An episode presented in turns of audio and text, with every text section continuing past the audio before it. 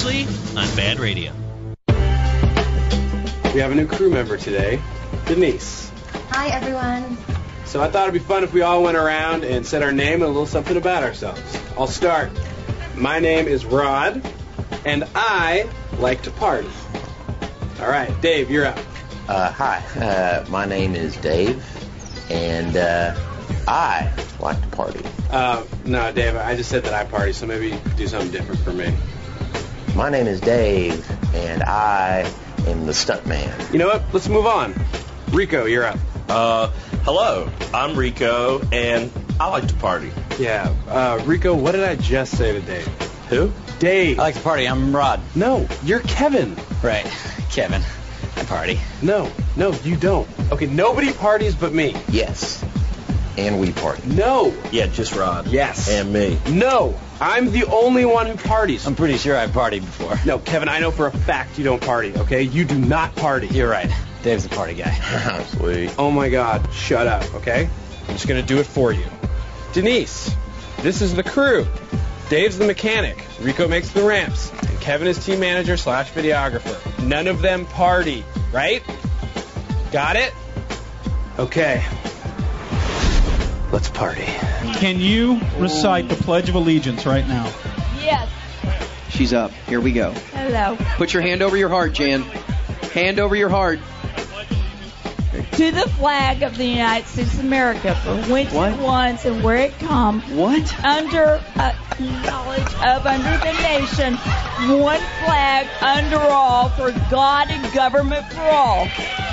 She nailed it. Yeah, she did. Perfect. That is the best Pledge of Allegiance. I, Jan. That's great. High five Gordon Seriously. Right now. Good Seriously, job, Jan. Good, Good job. That's all right. Good job, Jan. How come Chris Rock can do a routine and everybody finds it hilarious and groundbreaking, and then I go and do the exact same routine, same comedic timing, and people file a complaint to corporate? Is it because I'm white and Chris is black? Sorry, I'm I'm sorry. He's he's ruined. He's butchering it. I, I'm. Could you just let me? Every time, every time black people want to have a good time, some ignorant ass. Oh, no. I take care of my kids. Wait, wait, wait. You don't always want That's credit it, for something they're supposed stop, to stop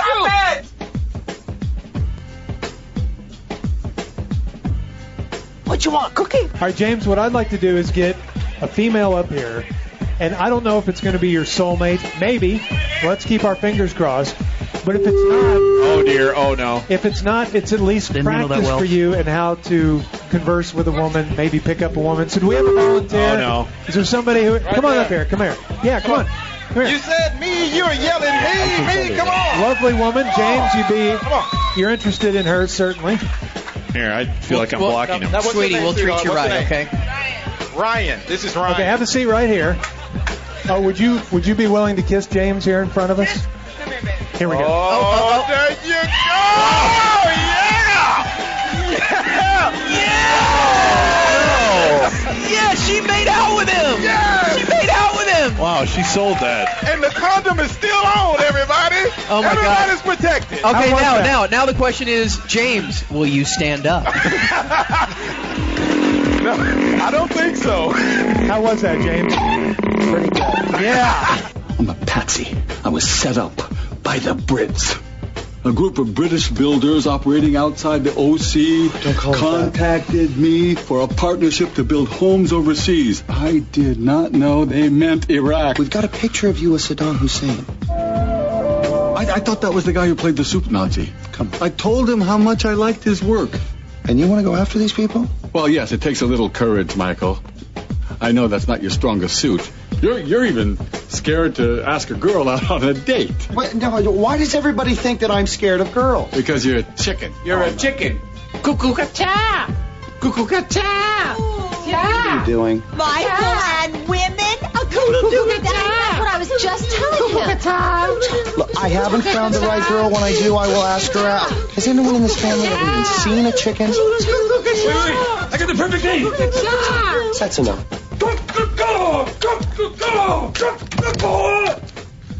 Oh, come on! Nice jorts.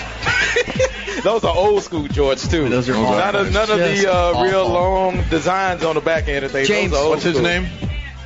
Kobe? Yes. Uh-oh. Kobe. Kobe Smith. Now, do you know Kobe what? How long have you been working up there at the Ticket?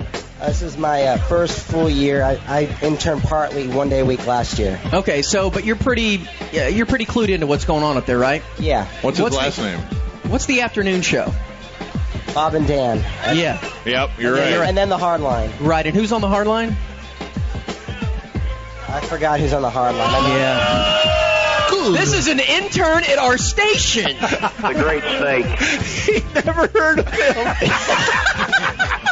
Dude, man, I love you. Dude, you know, like all the interns we have, how they're like just obsessed with the Ticket. They know every little minute detail about what's going on for twenty years. He doesn't even know who's on in the afternoon. He just called you Kobe. Kobe. You're Kobe, correct? I know you. You're Kobe. Do you know who anyone? We just met. Do you know any, anyone else on the hard line? Like, who does the show with? Yeah, do you know the Kobe? guy that, that we do the I do the show with? Nah, shut up, everybody. I don't know. I'm the, huh? Hammer, isn't it? Oh, dear. Whoa. Used to be. Why do people... Where is Mike? Where the hell is Mike? This is so awesome. Wait, where is Mike? Is Ryan's not back there? I love Kobe. This is so great. He's never... Kobe does the show with the Hammer. You are priceless. You are priceless, dude. You really are. But man, don't you go change it. Yeah, I know. James, I love you. Look, man. look, I want I you to remember you, this, this moment. I want you to look me in the eye because I got you your first tongue. All right? Kobe. Who got you your first tongue? Kobe. That's right. Kobe. Kobe. No, you're right. Kobe. That's right. Yeah. We've got surf. We've got something. What's Miami gonna do now? The Converse weapon, that's the shoe that lets Magic do what he was born to do, may be true, but that's not all. It lets Isaiah play like he's ten feet tall. Right about now, Sports Radio ninety-six point seven and thirteen ten The Ticket presents the BaD Radio Weekly Wrap-Up Podcast.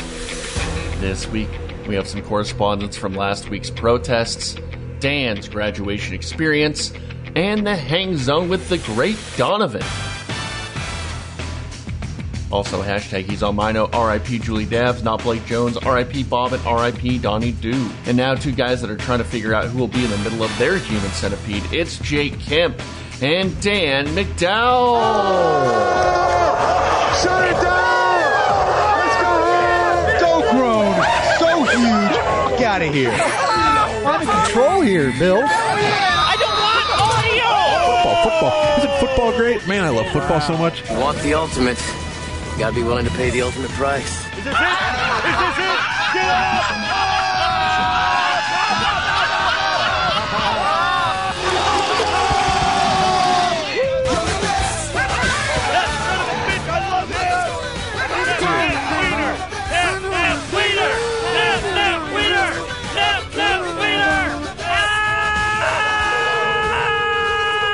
I have no idea what to do right now. Yeah.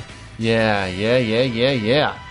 What is up, P ones, and welcome to another episode of the BaD Radio Weekly Wrap-Up Podcast, covering the week of June fifth. On this week's podcast, we have a slew of correspondence talking about the Dallas protest, protest police violence. We have Dallas County Judge Clay Jenkins. We have Pete Freeman from Central Track. We have Kaleigh Johnson from the Fort Worth Star Telegram. We have Ryan Pressly talking baseball. We have a South Park documentary, Six Days To Air, which I could have sworn BaD Radio's talked about before, but they're going to talk about it here again. We also have uh, Dan's graduation experience and the Hang Zone with the great Donovan. We start things off with Dallas County Judge Clay Jenkins. So we're standing by to talk to uh, Clay Jenkins, Dallas County Judge, um, who uh, I guess his people said uh, one thirty was the time slot he'd be available. So, you know, we're not going to move the one thirty news around for just anybody. I uh, wonder if you saw what is at the top of the U S Spotify chart now. Uh, made a climb. Uh, I would guess it's either F the Police or Chocolate Rain. Uh, This Is America. Oh, yeah. You know, I saw last night. Childish um, Gambino was at number ninety-seven last week. and is uh, leapt to the top now. So, yeah. Things are going great. Things are going things are going swimmingly. Okay, uh, I think we're ready now. Joining us is uh, Dallas County Judge Clay Jenkins. Good afternoon, sir. Thanks for uh, for hopping on the show.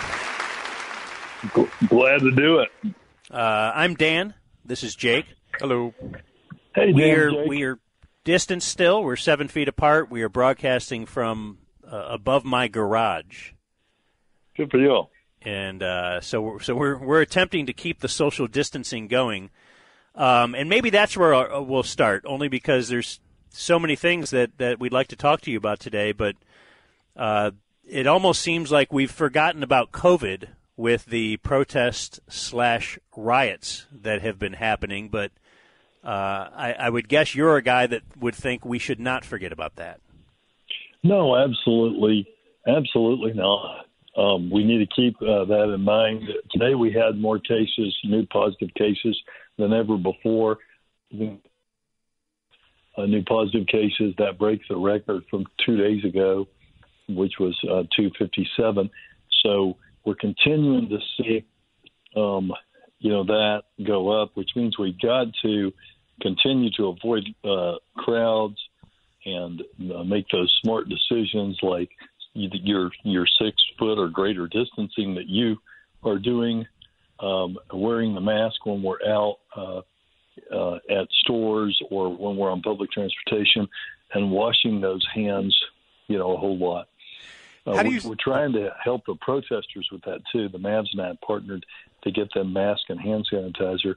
And uh, let me use a minute of your show to say, if you are a protester, okay, you can, if you've got a car, I don't have the walk-up worked out for you yet, but if you've got a car, you can go to the A A C or the Ellis Davis Field, to the American Airlines Center site for testing, or the Ellis Davis Fieldhouse site for testing. Ellis Davis Fieldhouse is basically at Polk and twenty, or at twenty and thirty-five area. And, of course, everybody knows where the American Airlines Center is. You can go there and you can get tested. Uh, it's You know, we, you need to know your status. We want to keep you and your family safe. And so that testing will be collected by Parkland Hospital. Your your information is not shared with law enforcement. Um, you've got my word on that. We just want to get you tested, and we'll call you on the phone or however you want, text you or something, let you know um, whether you are sick um, and, and the results of your test. So I really want to encourage you to do that. Also, if you're a protester or if your child uh, is a is a peaceful protester, I want to encourage them to, to stay six feet apart, right? We're outside. Uh, you can just make that crowd a little bigger, but if we could please stay six feet apart. A lot of our protesters, most, um, most of our protesters are uh, people of color, and we know that COVID disproportionately is affecting people of color. So uh, please, let's keep each other safe. Let's stay six feet apart. Let's use those masks and hand sanitizer that um, we're getting to your leaders to hand to you, and let's get tested. Okay, let's uh, that's free, it's confidential. I won't share with law enforcement. Let's get tested. And just to be clear, uh, this is uh, Clay Jenkins joining us here on The Ticket. That is for people who are asymptomatic uh, entirely. Is that what you're saying? That's right. Because the the thing is, you're. Uh, I'm not trying to uh, impinge on your First Amendment rights, but when you are, uh, you know, several days in a large crowd, right, and uh, people are singing and they're uh, chanting and just talking, uh, the droplets from one person's uh, mouth uh, gets into the air and is taken into the eyes, nose, and mouth of another person. And so that's why uh, the public health doctors Uh, and the C D C are strongly encouraging people to avoid large crowds.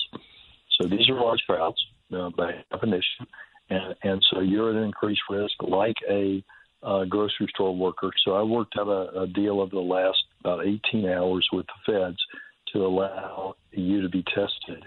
Um, just go up and tell us you've been at the protest. We'll get you tested.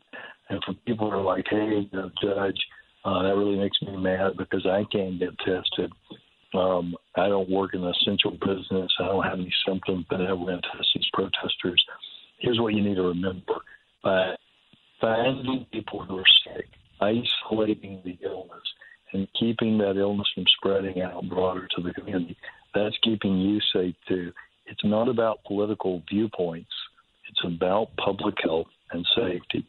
And whether it's a large crowd for a, um, you know, open um, Texas rally, or whether it's a large crowd, uh, you know, uh, based on civil rights and, and police brutality and sharp policing practices, um, we need to make sure that we can keep our fellow uh, residents safe.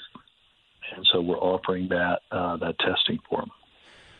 What do you? How do you form your opinion when it comes to we need to shut down, or even what you're saying here when when you're imploring people to get tested or to wear masks? Um, who are you talking to? Because clearly this isn't your training growing up, right?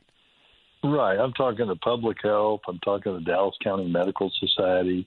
Uh, I'm talking to the Public Health Committee, which is made up of the chiefs of epidemiology, infectious disease, and public health at our six large hospital systems here, you know, Baylor, U T Southwestern, et cetera. Um, and what they're saying is the same thing that uh, the other large hospitals across the United States are saying and the C D C is saying, uh, which is avoid large crowds, wear a face covering, six-foot distance, wash your hands.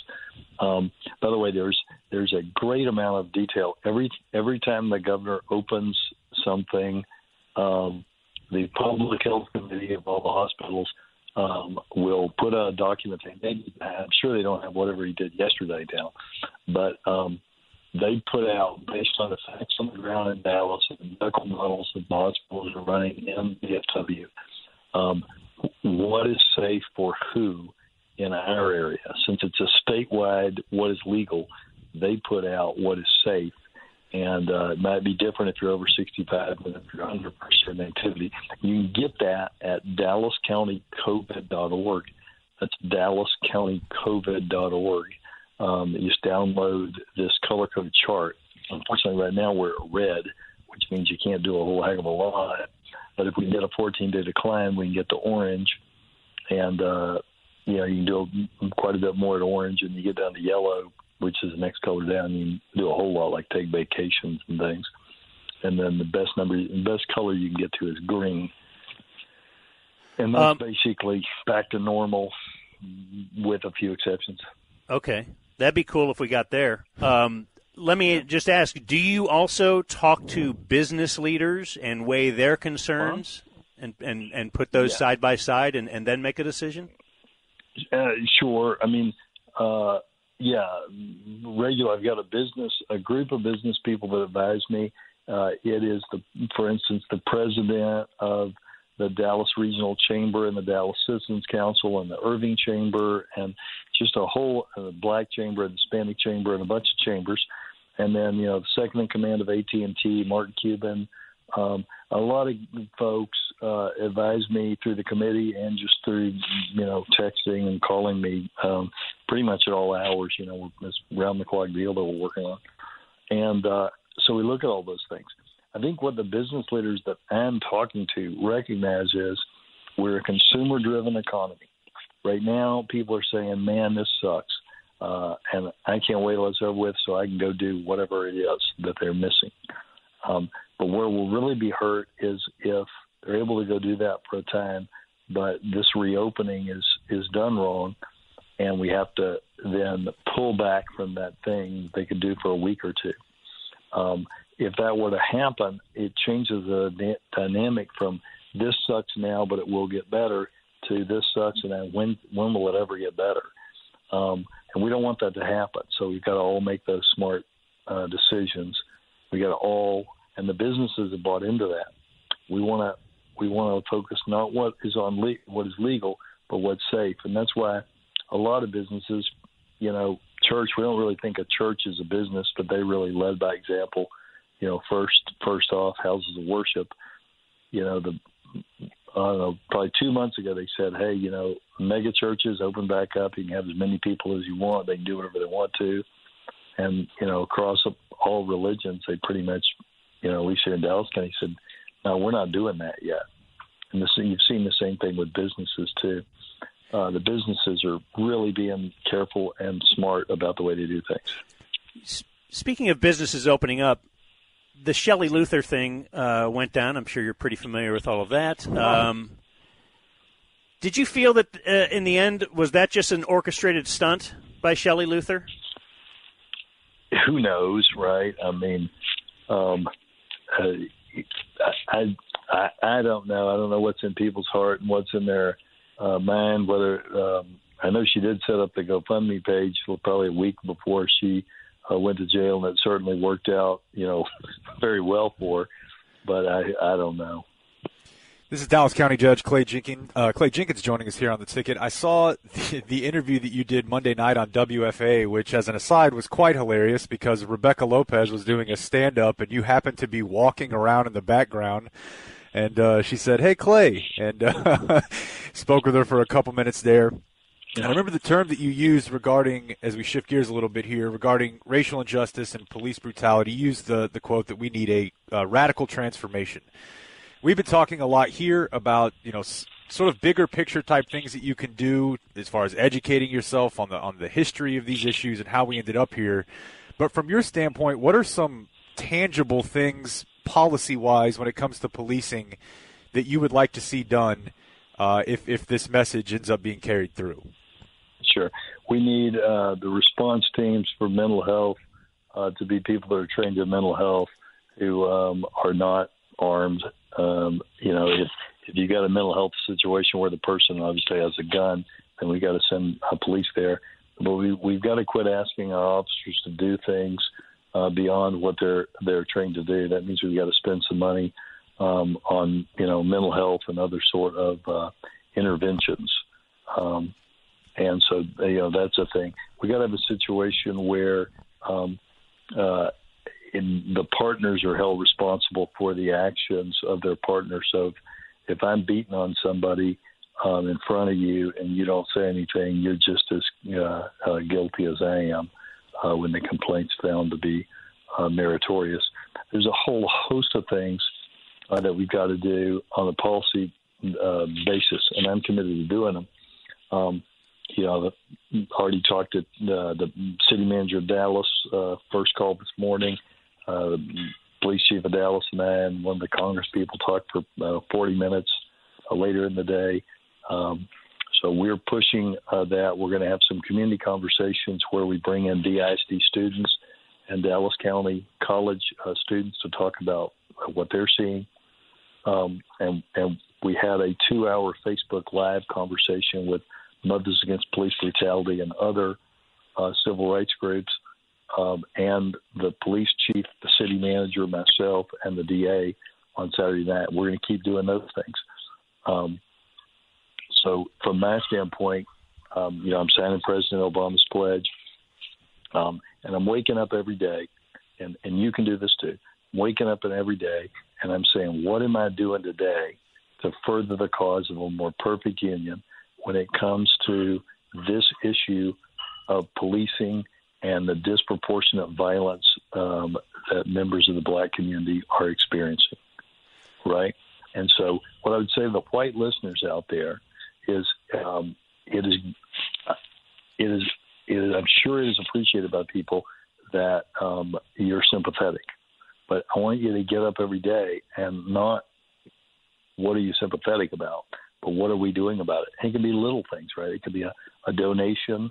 It can be talk to your kids about race, uh, but we all have to think and get up and think about what they're doing. You know, I have a broad subsection of friends, right? And I will tell you all of my um, uh, from black friends are getting up every day, uh, and these are people my age, right? They're not necessarily the protesters. Um, and they're getting up every day and they're thinking about what can I do? And that's what we all need to do because if we're going to build a more perfect union, we have to listen to one another. And we all have to, to chip in. We can't just, you know, this is a sports show, so I'll give you a sports analogy. You can't just watch a few people, you know, play the game. It's a team sport, and everybody needs to chip in. Uh, hold me accountable, but do something yourself. That's interesting you brought up Mothers Against Police Brutality because I've never heard of that before. But uh, I have been thinking about the fact that, you know, during my lifetime – I've seen many things change, and I didn't really notice it until it was all of a sudden way different. Uh, Mothers Against Drunk Driving, I think, was pretty instrumental in, in one of those things where uh, quite some time ago, you know, drinking and driving didn't have the stigma it does now.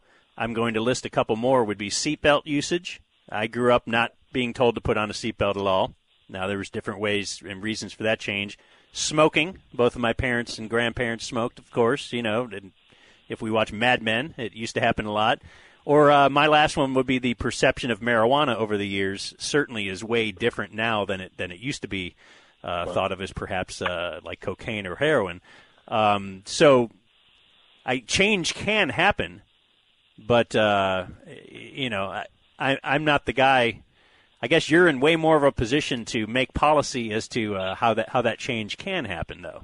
And I, I would guess education is a big part of all of this. Right, and the way, but the way when you use those examples, think about this, folks. The way those policies happen um, is because ordinary people demand it. Um, if you're waiting around for a bunch of middle-aged men in Congress um, to do something, who are probably all smokers, you know, twenty, thirty years ago, to do something on smoking, um, probably not going to happen. If you're waiting around uh, without, uh, you know, community engagement, community a steady community drumbeat for change uh, for the powers that be to change the power structure, then, um, you know, that may not happen. Now, I'm committed, as I said, personally, to a radical transformation of the way that we do policing um, and to uh, ending the situation where every ten-year-old black uh, child has a talk with their parents about how to survive a police interaction. And I guarantee you there's, you know, if there are any white people doing it, there are not very many of them. Um, but um, I don't have a black friend that hadn't had to talk uh, with their kid. Didn't have to talk with the parents. Um, so, um, you know, we've really got to uh, uh, use this this crisis, if you will, not waste it and use it uh, you know, to move forward. Um Into, into a more perfect union where we hear one another, we understand um, better what the people um, who are uh, victims of, of uh, discrimination are saying, and when we look for ways to fix that. And it, it benefits all of us, right? And think about mental health interactions. Uh, mental health uh, can strike any family, any any, any neighborhood. And uh, wouldn't it be much better if our mental health interactions were people trained in that as opposed to people who were out there to stop burglaries and, uh, you know, uh, you know, keep the peace uh, and suddenly had to go uh, be an amateur psychologist? This is uh, Dallas County Judge Clay Jenkins on with us here on The Ticket. So we did have a guy, we had a guest a few days ago who was a protester and gave his point of view. And we wanted to get more of, like, let's take a point of view from the city. Um, his his thought was he thought perhaps the police, he he felt they they might have been escalating it a little bit, uh, that it that it could have been more peaceful. Um, and I can't put myself in their shoes because that's a scary job for sure. But uh, then we've heard from the other side perhaps, like, outsiders are coming in to protest and they are, you know, they're not part of who's looking to have a, a, a peaceful interaction. Um, what is your take from that point of view? And maybe even the thoughts on uh, dressing up in riot gear. Does even just showing up wearing shields like that, does does just that presence escalate things? It, it does. Um, so the first couple of days we had some people who were from outside of Dallas County uh get together and uh, come, uh, you know, inter, um, interfere in peaceful protest and, and get to a place where they um, were looting and committing crimes. And certainly we can never have that happen, right? And so we had to you know, uh, stop that from happening. Uh, in recent days, what you've seen is more peaceful protest. There have been some components of civil disobedience, like people walking down bars, but it hasn't been the same as, you know, into this or, or, or starting fires. All right. And so um, when they, I was there uh, the night of the bridge incident, uh, and uh, they were protesting Frank Club. Um, look at the crowd. It was a lot of kids. It was a lot of uh, families. Uh, it was a very peaceful protest. They then went on a march um, where they blocked traffic on. Uh, I think you know, the people who were in a peaceful protest did not recognize as they marched that they were breaking the law.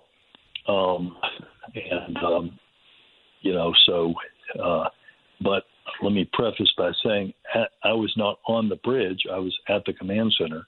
So uh, I don't ever want to substitute my judgment for commanders in the field. It is important, though, that we um, listen and show a tremendous amount of grace and respect to people who are protesting, um, because that is a quintessential American Uh, right of free speech, and um, there has to be some way uh, for people to express themselves uh, where folks will listen to it. Uh, and so those peaceful protests allow that, and we need to work with that. It is a tragedy that a young man lost his eye and another young man's jaw was broken by these sponge, so-called sponge bullets. Um, You know, that breaks my heart. Um, you know, when you zip tie a sixteen-year-old girl uh, up, in, um, it has a lifelong impact on her. So, um, you know, I really uh, have, have uh, obviously publicly and, and more so privately uh, requested that people show a lot of grace towards these peaceful protesters. And I have just one final thing from my side of the table here. Um which is uh, just as, as far as what went into the decision to impose a curfew. Were you involved in that decision? And uh, how, how long would we see this?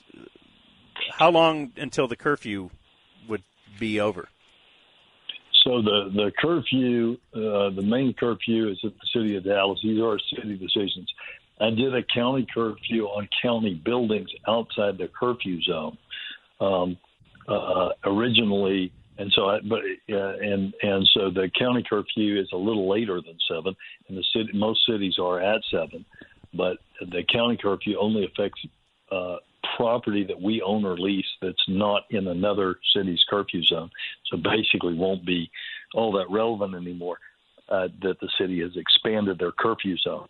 Uh, the, the I, I think the city will likely keep that at least for the seven days. Uh, that the order originally was for, and then they can look to see if, if they want to uh, expand that or not. The curfew is working um, to uh, uh, keep the interlopers from coming in and um, using the, the protests as an excuse to break windows or, or uh, you know, commit crimes. So that's working. How long we need to do it? I know it does affect businesses negatively also, and it's, you know, also people who live in that area.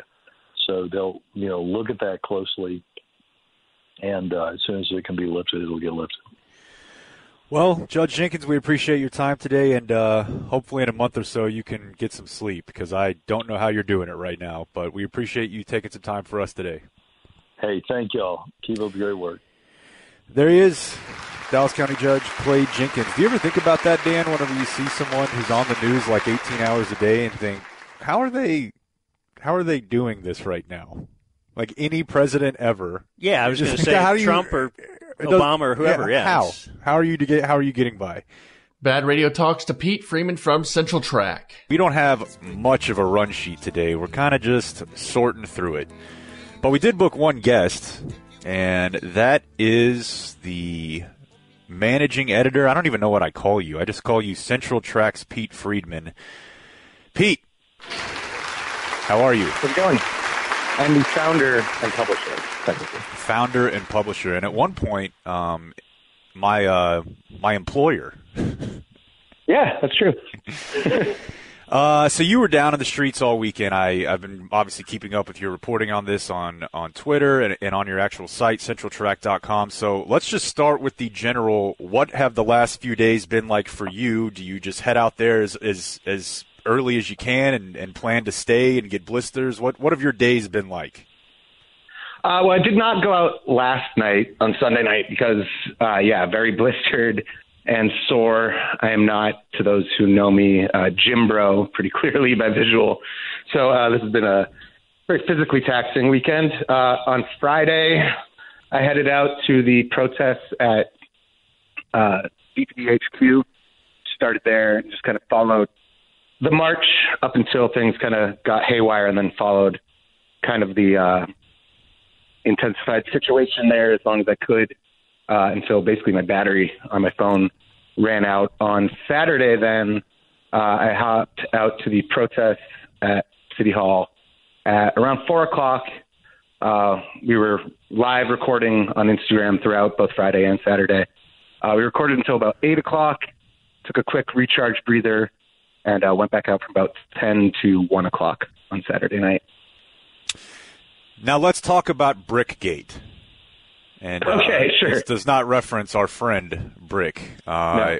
Just talk me through this issue, because I know that even our own Bob Sturm was posting some uh, some images of, of messages that he got from friends with D P D, um, that people were throwing bricks, and then we have this issue of there are reports that a lot of the people that are being arrested are not from Dallas. They're not... Uh, they're not local at all. So sort of talk me through where we are on this, where these bricks came from, and, and the, the different sides of this, this discussion. Uh, well, two things. First of all, as far as the people being arrested from out of uh, local market, uh, that was said by Mayor Johnson on a W F A A interview on Sunday morning, uh, but it has already been shown uh, this morning through a uh, spreadsheet that D P D themselves have been releasing, which is interesting in and of itself, of the names, Uh, ages, sex, gender, and city of residence of uh, the sixty that they have released so far that they arrested. There are many more than that. Uh, only one was out of state. Most were from kind of the immediate area, like if not Dallas, then like Garland, Plano, DeSoto, uh, Euless. Uh, so whether or not they're from Dallas proper, it's pretty clear from D P D's own uh, information that most of the arrested were from the Dallas area. And okay. I think that's pretty important.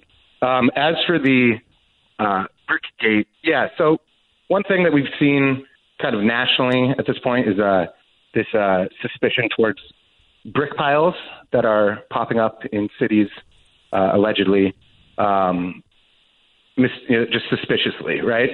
Uh, I can tell you that, you know, I have noticed some brick piles around Dallas myself, and I was suspicious of them as well. Uh But I think it's a little bit, you know, of a situation where it's a little bit of confirmation bias. As far as the stuff that I saw that did property damage, it was a lot of people using baseball bats and rocks and pipes and things of that nature. I didn't see any real bricks thrown, although it's possible, I suppose, they could have been shards of bricks at some point. But, yeah, there are bricks, brick, brick piles kind of, or throughout the weekend there were brick piles all around downtown. Uh, you know, I can't speak to definitively about all of them, but I do know that it has been confirmed that there's been a lot of construction, street construction downtown. I don't know if some of that was escalated because it's kind of the shutdown around covid nineteen and allowed construction workers time to do this. But uh, one brick pile in particular that went kind of viral with people being suspicious about it was a brick pile across from the Tom Thumb near Victory Park uh, that uh, was just neatly stacked like a major pile uh, right across the street in the parking lot there, and people were retweeting this image, and you know, including us, because a reader sent it along the photo and said it was not there that morning, and they were suspicious of it, but that civilians were and uh, city officials were taking the pile away. Um, we have confirmed through other reader submissions, timestamp photos, and even a uh, Google Maps image from February that these bricks have been in that lot since at least December, just sitting there. Um, Construction crews very much do leave brick piles around uh, their sites. I think what we're having right now is a bit of a situation of confirmation bias. Like if you buy a new car, you suddenly see that car on the street everywhere. Right. I think people tend not to notice brick piles in their day-to-day life. Uh, that is not to say that all of these brick piles necessarily were always there, but as far as that one brick pile across from the Tom Thumb, uh, yeah, people are just very suspicious and their awareness is heightened. Uh, but it's important just to, to verify stuff as best we can. And in the case of that pile, it's been there for, for m- literal months. That's interesting. So this is Pete Freeman from Central Track. He's uh, he was at the protests over the weekend, yeah. That protest which became riots, I guess. Uh, that's interesting only because I was thinking that, too, in the sense of uh, you guys might not understand this, but uh, I started going bald, balding, and it's still heading that way pretty hard now. But then I started noticing, man, look at that guy. Look at that. I never noticed anyone's hair before in my whole life. And now yeah. I will look at different guys and be like, oh, look, oh, I could see it fading. Or, you know, I see even the, it's starting. But my whole life yeah, growing never, up I until I was forty years old, huh? I never noticed how luxurious other people's heads of hair were until I started. You're a jerk. Uh, but then I started noticing it all the time, all the time. And, uh, yes, I wonder if now that you're preparing for a uh, possible riot and people to throw things through windows. Now you're noticing, hey, I didn't notice that brick pile. It wasn't there yesterday. Well, wow, a Google map image uh, showed it was there in February. Yeah. That it is, should be uh, noted, too, that uh, D P D on the scanners on Saturday themselves were noticing these brick piles, and they were saying on the scanner, these brick piles were dropped off for the riots, but, you know, I think the same thing that they, they're, applies. That, yeah, they, they, they are also themselves. Yeah, that's that's that's really interesting because, yeah, that is a rumor that's flowing around through the public and through the police. And yeah, uh, and it, should be, it should be noted that some some of these piles may have, may, you know, I can't speak to every pile, right, but at least maybe. That pile we can confirm has been there. So, in your opinion. And it's this is totally an opinion because you were there and marching.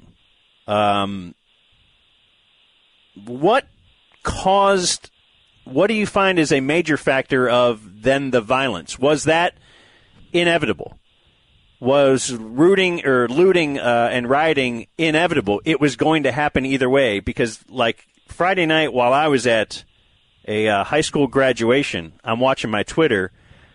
And this is the reporter I chose to follow was uh, Dave Boucher, or Boucher.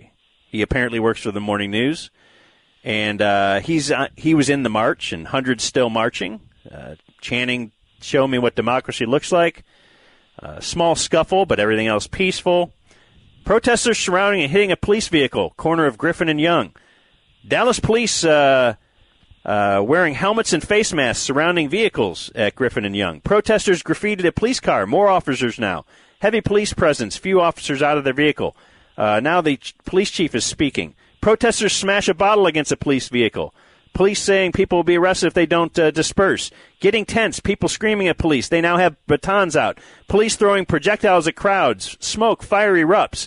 More canisters thrown. Uh, very tense. You know, it, like it just keeps getting progressively crazier. Yeah. And uh, I've, I've, you know, we've been talking today about misinformation, the bricks. You know, what, uh, are there people from out of town? You're, you're clearly dispelling a couple of those uh, things uh, for us right away. Uh, but another piece that I don't know what to believe is, you know, the thought of uh, peaceful marchers uh, uh, get all the way downtown, then police fire tear gas at them. Is is that the case, or what, what would your, at least, opinion from being in the march be? Uh, yeah, well, so on Friday and Saturday, I witnessed kind of the same thing. Uh, in, in basically, uh, as, you know, I was kind of parking at our offices in Deep Ellum and then walking towards these sites.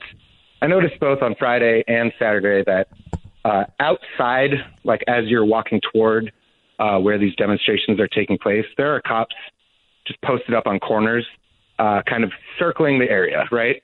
Um, they're allowing people in and just kind of watching them and, and alerting people to their presence. Uh, on Friday in particular, you know, the protest was at D P D H Q, right? So uh, people were right in the, you know, the the, the dragon's den, so to speak. Uh, they, uh, you know, at, at, on Friday, the, the march, the, the, there were talkers, uh, speakers uh, at D P D H Q. Then a march started, kind of went in a east uh, direction, then north towards downtown, and uh, was going to loop back uh, west through downtown and south back to uh, the Jack Evans building. Um, my contention both on Friday and Saturday that some of the uh, strife was clearly avoidable. Um, on the march on Friday night, cops were uh, kind of posted up at along the intersections of streets that were being passed and just kind of uh, allowing the, the demonstrators to, to walk by, but making their presence known. On Friday night at about nine thirty at the intersection of Young and Griffin, the march was stopped. The police kept the march from going anywhere and kind of held them at that corner. And then all of a sudden, like dozens of cop cars screeched up to the scene, and not from a distance, like right into the thick of the protest, uh, sirens blaring, you know, screeching to a halt, and immediately jumping out of their vehicles in full riot gear, like face shield, uh, arm shield, batons, tear gas guns, uh, and so on. And then it kind of formed a, a circle and then eventually a line. Um, that, to me, as someone who is walking along with the demonstrators and uh, kind of in that in that march, but which felt very, uh, you know, emotional, but not violent by any means. Uh, that's kind of an act of aggression, right? If, if people come running up to you and jump out, out in front of you and stand like right within ten feet of your face in full gear. The full that, gear thing feels like, hey, I'm ready for this. Yeah. Let's go. Yeah. So, er, yeah, because earlier, you know, you've seen uh, kind of standard uniform cops watching and, you know, just watching from a distance and letting letting people pass. These people, you know, first of all, the, the, the protest was pretty much cornered at that inter- intersection. And then the cops rolled up very closely. And I think that, the, you know, there was an immediate reaction to that action where the protesters who were there to uh, make their voices and their concerns known about police brutality uh, were very much intimidated by that action. There was a response where uh, some people were taking like a skateboard to a cop car. Uh, and I saw one glass bottle thrown and probably a handful of like plastic water bottles. But uh, I also saw after that as things, as that immediate kind of skirmish uh, kind of settled, not quite settled, but kind of as people took stock of what was happening. Uh, there was a moment where the cops were lined up north-south on the uh, east side of Lamar and Griffin, fully lined, like a full uh, formation, just shoulder to shoulder, shields up, and we're staring down the protesters who were on the west side facing back at them. Uh, many of them literally on the front line of that, sitting cross-legged on the street and looking back at the uh, at the police. Uh, the police were kind of just standing there, not saying anything, and then slowly, through the instruction of uh, higher-up officers who were kind of behind that front line, the police started moving forward on the sitting protesters.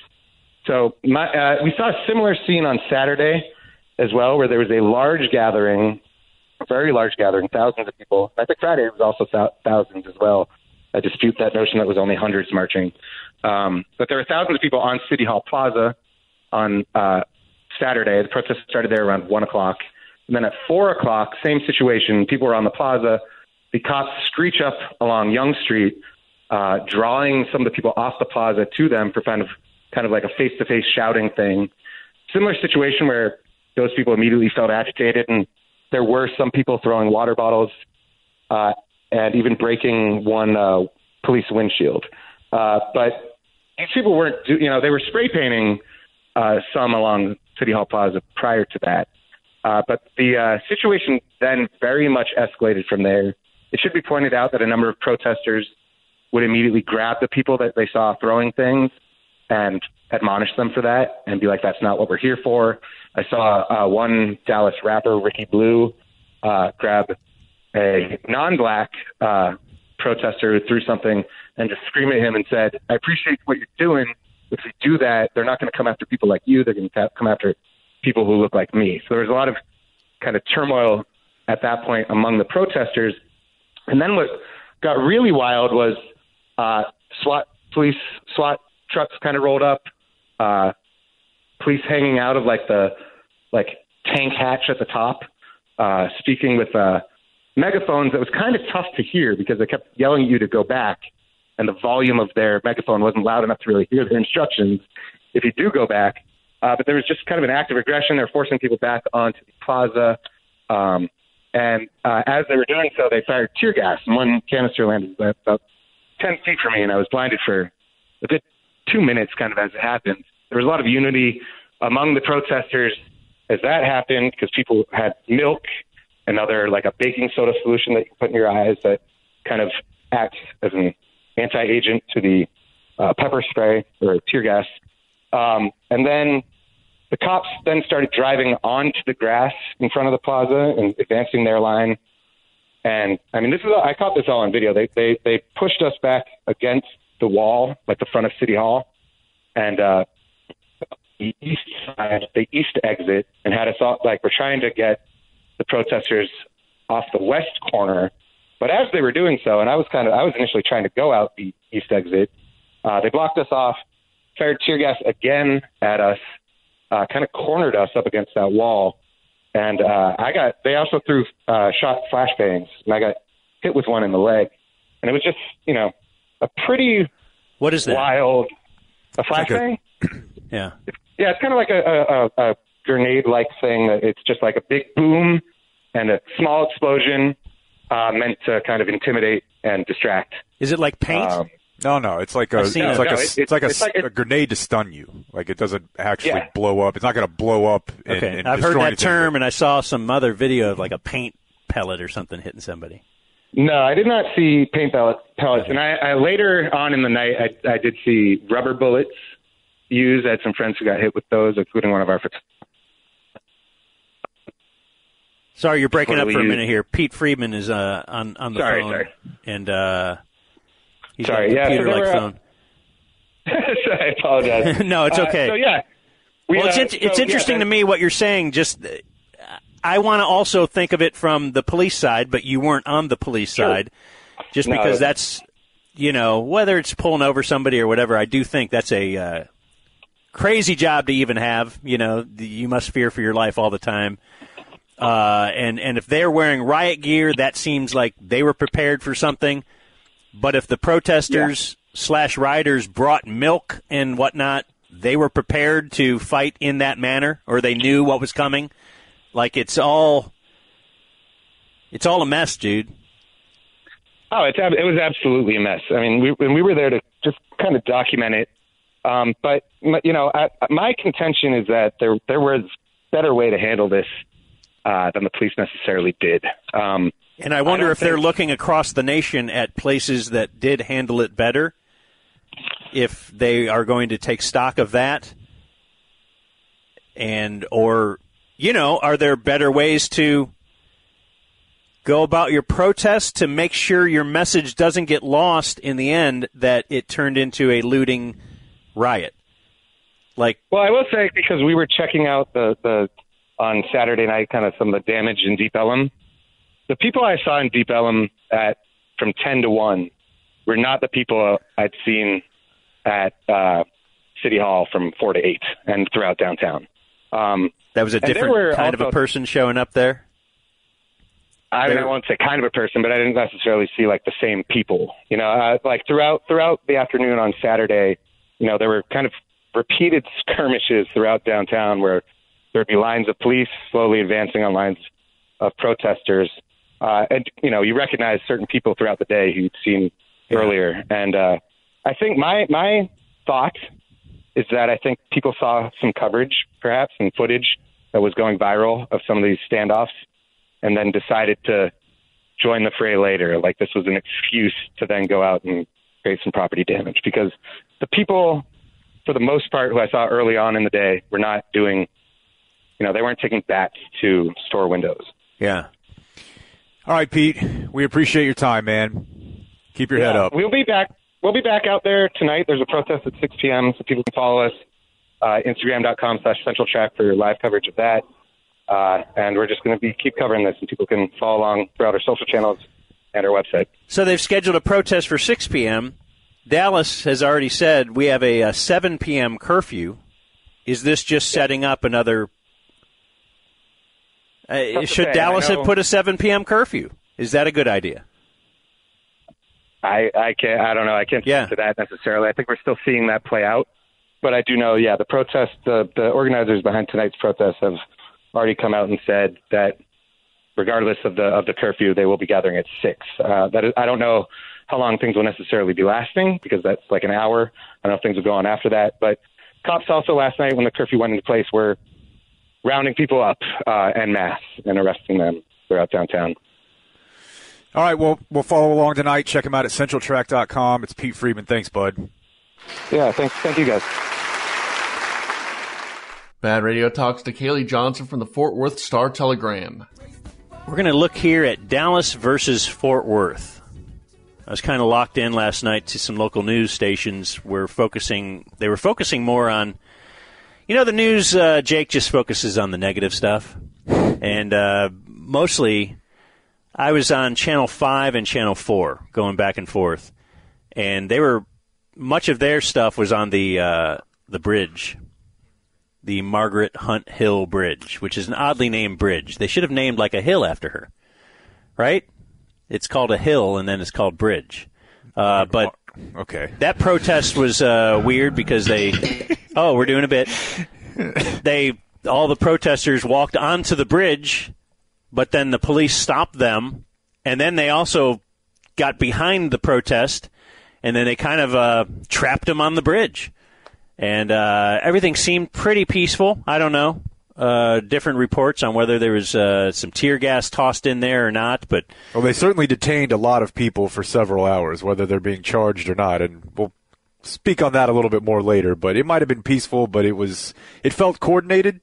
But uh, that's just my my read on it. Yeah, and I guess there was no reason to really arrest, only because they weren't breaking the Dallas curfew because they stayed outside uh, the city limits. I don't know everything about it, but anyway, that was the big feature on the news because uh, that did not go uh, swimmingly. Was not uh, tons of violence and all that kind of stuff. So I guess our our level of what is success has changed, right? Like, okay, uh, I guess thumbs up because uh, lots of things weren't broken and and. Uh, No deaths or anything. Nobody, no sword guy was being beat up, you know, so that's that's a lot better than than before. Uh, but it looked like things kind of, the protest, it feels like it was dealt with in a uh, better manner in Fort Worth, which is a, a weird irony, only that we've been following all of this stuff, and COVID included, for quite some time now, and it always felt like Dallas was the more progressive city on these things. They're shutting things down. They're limiting things, whereas uh, Fort Worth was a little bit later to that party. So at least in my mind, it felt like, oh, Dallas is kind of handling things better. Then when I saw what unfolded last night in the two locales, it kind of felt in my mind, hmm, feels like Fort Worth is handling this one a little better. And the feed I found myself following was that of uh, Kaleigh Johnson. She writes for the Fort Worth Star Telegram. I don't know how. Somebody retweeted her or something, but she was following, uh, she was there at the protests in Fort Worth, and uh, that seemed to go better. The Fort Worth police chief, um, in fact, uh, if, if you go follow at Kaleigh A. Johnson, K A L E Y, uh, The the police chief kneeled with the protesters. The protesters were chanting to, uh, you know, if you take a knee, we'll leave, and, and something like that. And uh, the officers did take a knee. In fact, I have a tiny bit of that audio that, that Kaleigh put out there. Just take a knee! Just take a knee! Just take a knee! Just take a knee! Just take a knee!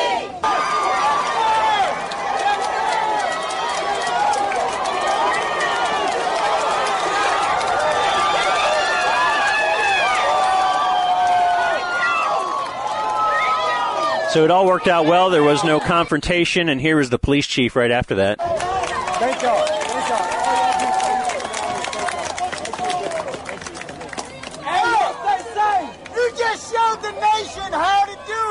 So I think this is uh, a, a positive thing that's going viral, mm. you know. Uh, joining us now on the phone lines, uh, Jake, the Buyer's Barricade Ticket Hotline, as commerce is still important, is Kaleigh, Kaleigh Johnson from the uh, Star Telegram. Hey, Kaleigh, thanks for uh, thanks for getting back to me. Yeah, no problem. Sorry, I slept in a little bit late today. That's what we were wondering off the air is, is uh, like, wow, she didn't hasn't responded yet. And uh, Jake said, yeah, she's probably was out pretty late, man. So uh, let's just talk about the scene uh, there in Fort Worth last night. What, uh, you know, and, and, and how it ended up. Uh, in fact, how did it even start? What, were you following the march the whole way or the protest? Yeah, so the protest started at, um, it was supposed to start at six o'clock, and they actually started marching a little bit earlier in downtown, and it was hundreds of people walking throughout downtown. Um, you know, police officers on bikes were blocking intersections for them. At one point, the fourth police chief, Ed Krause, he, he joined the march and talked with people, and then at about six thirty, they ended up back at the Tarrant County Courthouse where they started, and organizers said, you know, we don't want anyone arrested. Everyone needs to leave because curfew was put into place for eight p.m.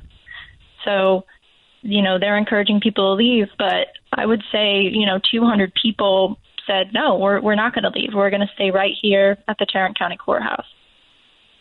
Um, so that's what and happened. It, it, oh, on purpose, they said they like we're going to stay here past eight p.m. just to see. There were, yeah, there was a, a chant taken up by some people saying all night is all right. Um, some people expressed they did not think it was fair that they should have to leave when they were peacefully protesting, which this was the entire time, peaceful protest. And so they were saying, we're, we're going to stay here. So the organizers left, but a couple hundred people stuck behind. And then when the uh The march, the protest culminated with, as Dan put that audio there, of the crowd chanting, just take a knee. There was one officer initially who was an African-American uh, who came forward, and it, he, he kneeled right there in front of the protesters. Is it your understanding that that was an action that he took on his own, and then the other officers who joined him took it on their own, or was this any sort of coordinated uh, response to that request from the crowd? Chief Krause later said that was an action that that first officer and the officers behind him took on their own. The protesters were chanting, just take a knee. They said, if you take a knee, we'll go home. And then that officer stepped out in between the protesters and the other officers and took a knee, and everyone else did too. And that was the moment you could hear on the audio, people started cheering and clapping. And um, I think a lot of people felt emotional as they ran forward to embrace police. People shook hands, um, which, you know, I think a lot of people forgot about COVID nineteen in that moment, but okay. Or people are embracing. It was a, it was kind of a, a joyous moment.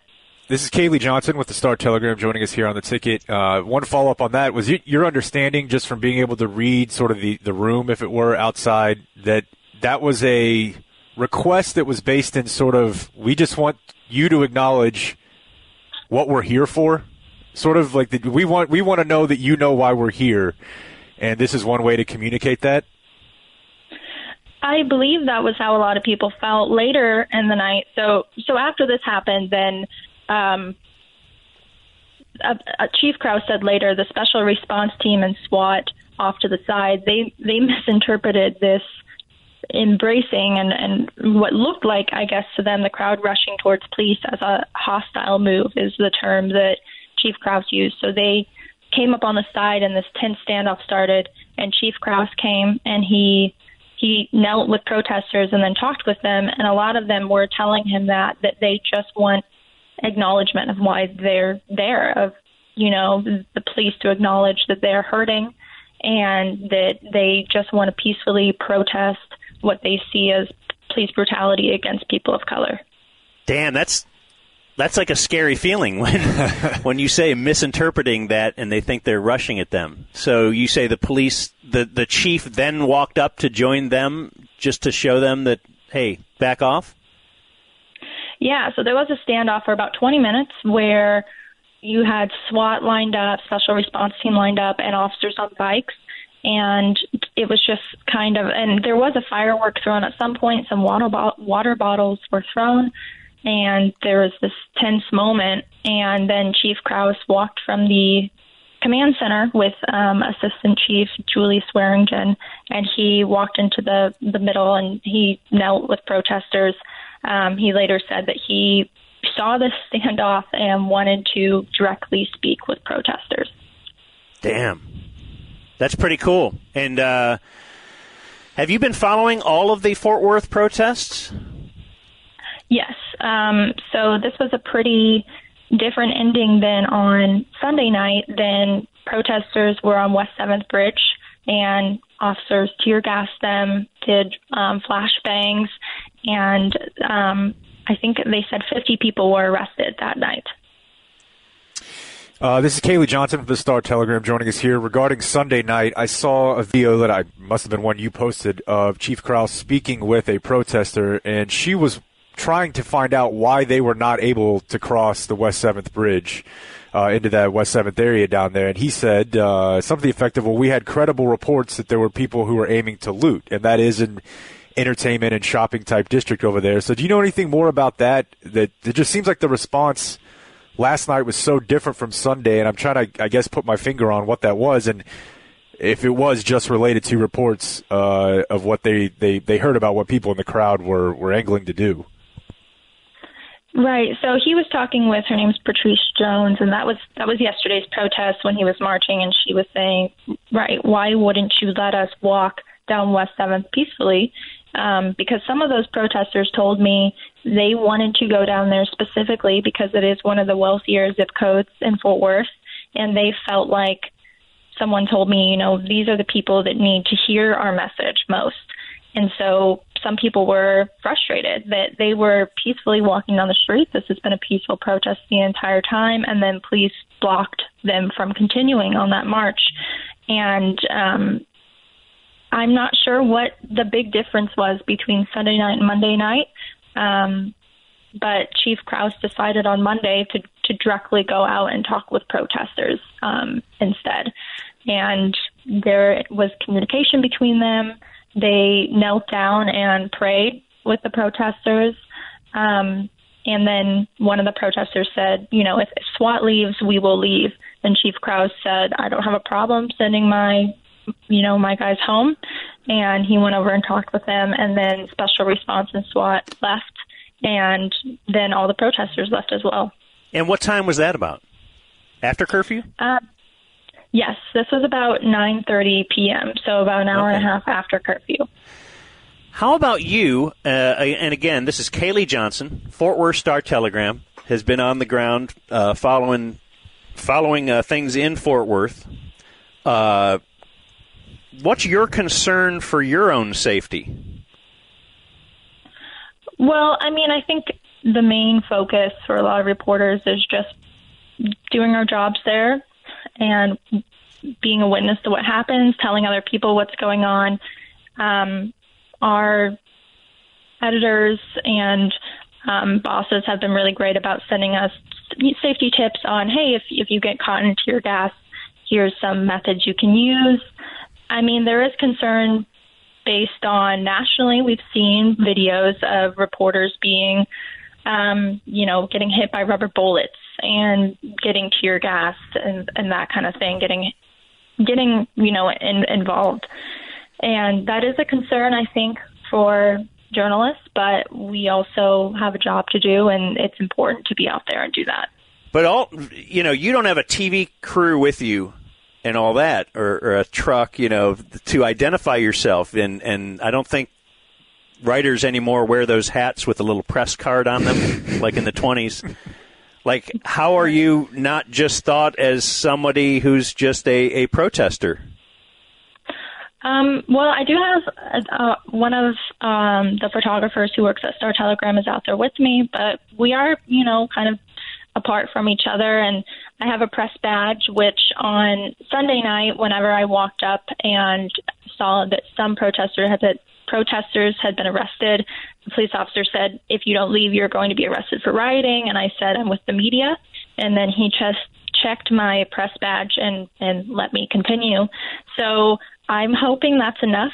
Um, hopefully, you know, that press badge is enough to identify um, me as press. I, I just talked with my editor about whether we should be wearing, um, you know, yellow vests or, or that kind of thing. Yeah. So that's kind of a discussion we're continuing to have because, you know, nobody really knows what the perfect way to go about this is.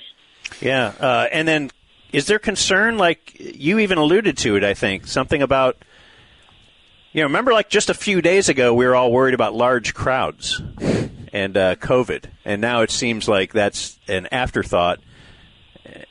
Do you have a concern that you're being exposed?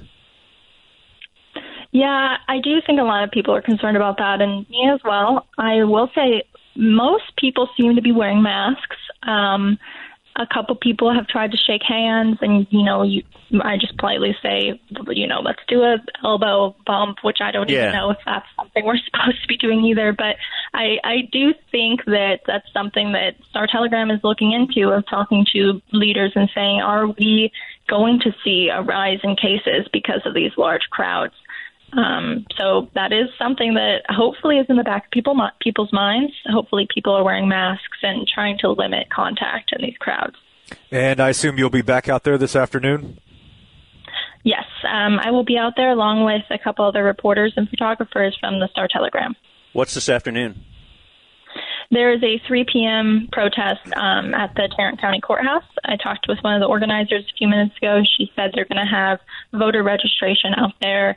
And I'm guessing that this earlier time, most of the protests have begun at five or six. And I'm, this earlier time is because of the eight p.m. curfew. Well, Kaleigh, I appreciate it. It was a, a rare, cool moment for my city. And uh, it was very, very, uh, very cool to see somebody document it the way you did. We appreciate your time today. Well, thank you very much. I really appreciate it. Stay safe, and uh, maybe we'll talk to you soon. That's Kaleigh Johnson from the Star Telegram. Bad Radio talks baseball with Ryan Pressly. All right, let's keep talking some baseball. That's what we do here, Jake. That's I've all noticed. we do is talk baseball. And let's do it on the Buyer's Barricade ticket hotline with uh, Ticket P one, good dude, Ryan Pressly. Hey, guys. Hey, man. Hey, Ryan. Saw dude. um, can I say what you texted me or no? Yeah, sure. Go for it. When I asked, I texted Ryan and said, uh, you know, he wanted to do some radio and stuff. He said, are we going to talk docking? So I, I think just to prove he's a ticket P one, I, I think, think he only did that. We've hit our quota for the week. We're docking. Docking content. I didn't say it. Probably one of the best drops. So, uh, what's life like for you right now? I guess you guys actually started training camp, right? You actually were at training camp and then left? Am I remembering yeah, this we, all right? Yeah. Yeah, we were we were out in West Palm Beach, and we got the word that, you know, spring training had been canceled, and then there was kind of a lot of confusion going on if we should leave or if we should stay. You know, a lot of guys had houses that they had rented out in Houston, and a lot of guys are thinking about staying in West Palm. So uh, we decided to come back home. It'd be, I mean, that's where my wife is from, and we got a house up here in Dallas. So it's just made sense for us just to come back up here. She's from here? She's from Houston. Oh, okay. Uh, but you're spending time here now. Is that correct or no? Correct. I'm from I'm from Dallas, and I have my trainer and my P T, and a lot of the there's a lot of big league guys around here who, you know, I'm able to play catch and do bullpens and, and stay in shape and stuff like that. Okay, so like, how fast could you play baseball if they said we got to play? I mean, I could start right now. I mean, we've everybody's been pretty much moving around and staying in baseball shape. Um, I know a lot of guys have been, you know, hitting in the cage, uh, throwing live V Ps, bullpens. Um, you know, it's more for the, the starters is the ones that are going to have a hard time uh, getting back to normal because uh, they need more pitches to build up their, I guess, their strength and their uh, longevity, I guess, throughout the season. And uh, I guess that's why we'll probably have another spring training. Um, so it's just it's a, it's a lot of moving parts, a lot of moving parts right now. It's Astros pitcher and P one Ryan Pressly joining us here on The Ticket. Whenever they first started floating that number of uh, like the bubble plans where you were going to go to four cities or, you know, I don't know, there was so it's just so hard to keep up with all the proposals. Did you ever have a conversation with your wife, or what was that conversation like of like, hey, I'm not, I might be gone for a little while, or did they say you can bring a wife, or how does that all, how is that all going to work? You know, that, that's a great question. I, I, I mean, she kind of gave me that look of, okay, if we're going to do this, like, we, we need to have a little conversation. And uh, we talked about it. It's, you know, obviously she she wasn't going to be comfortable, you know, me being gone for six months. Um, you know, we don't have any kids or anything, so she would be kind of just at the house by herself, I guess, just hanging out. Um, and I would be in a hotel room quarantining for five months out of the year, not being able to travel or do anything else. So uh, it was going to be difficult, but I'm I'm sure we could have made it work. Uh, it's just it, it's definitely it's differently it's it's hard to explain of how you would feel and how you would be put in that situation, I guess.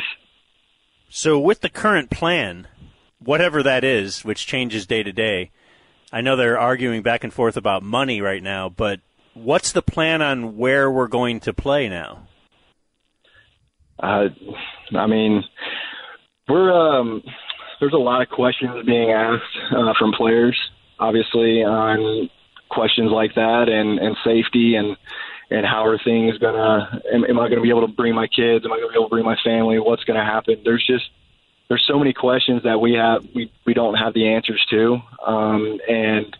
You know, we're waiting pretty much for a phone call or, or union reps. You have a, a team that rep or a guy that reps every single team, and he talks to Tony Clark, and Tony Clark relays the message to them, and then they relay the message to us. So uh, we're we stay in contact with them uh, pretty much every single day. It's just we haven't heard anything from them lately, so uh, we're just kind of waiting around and seeing what's going to happen.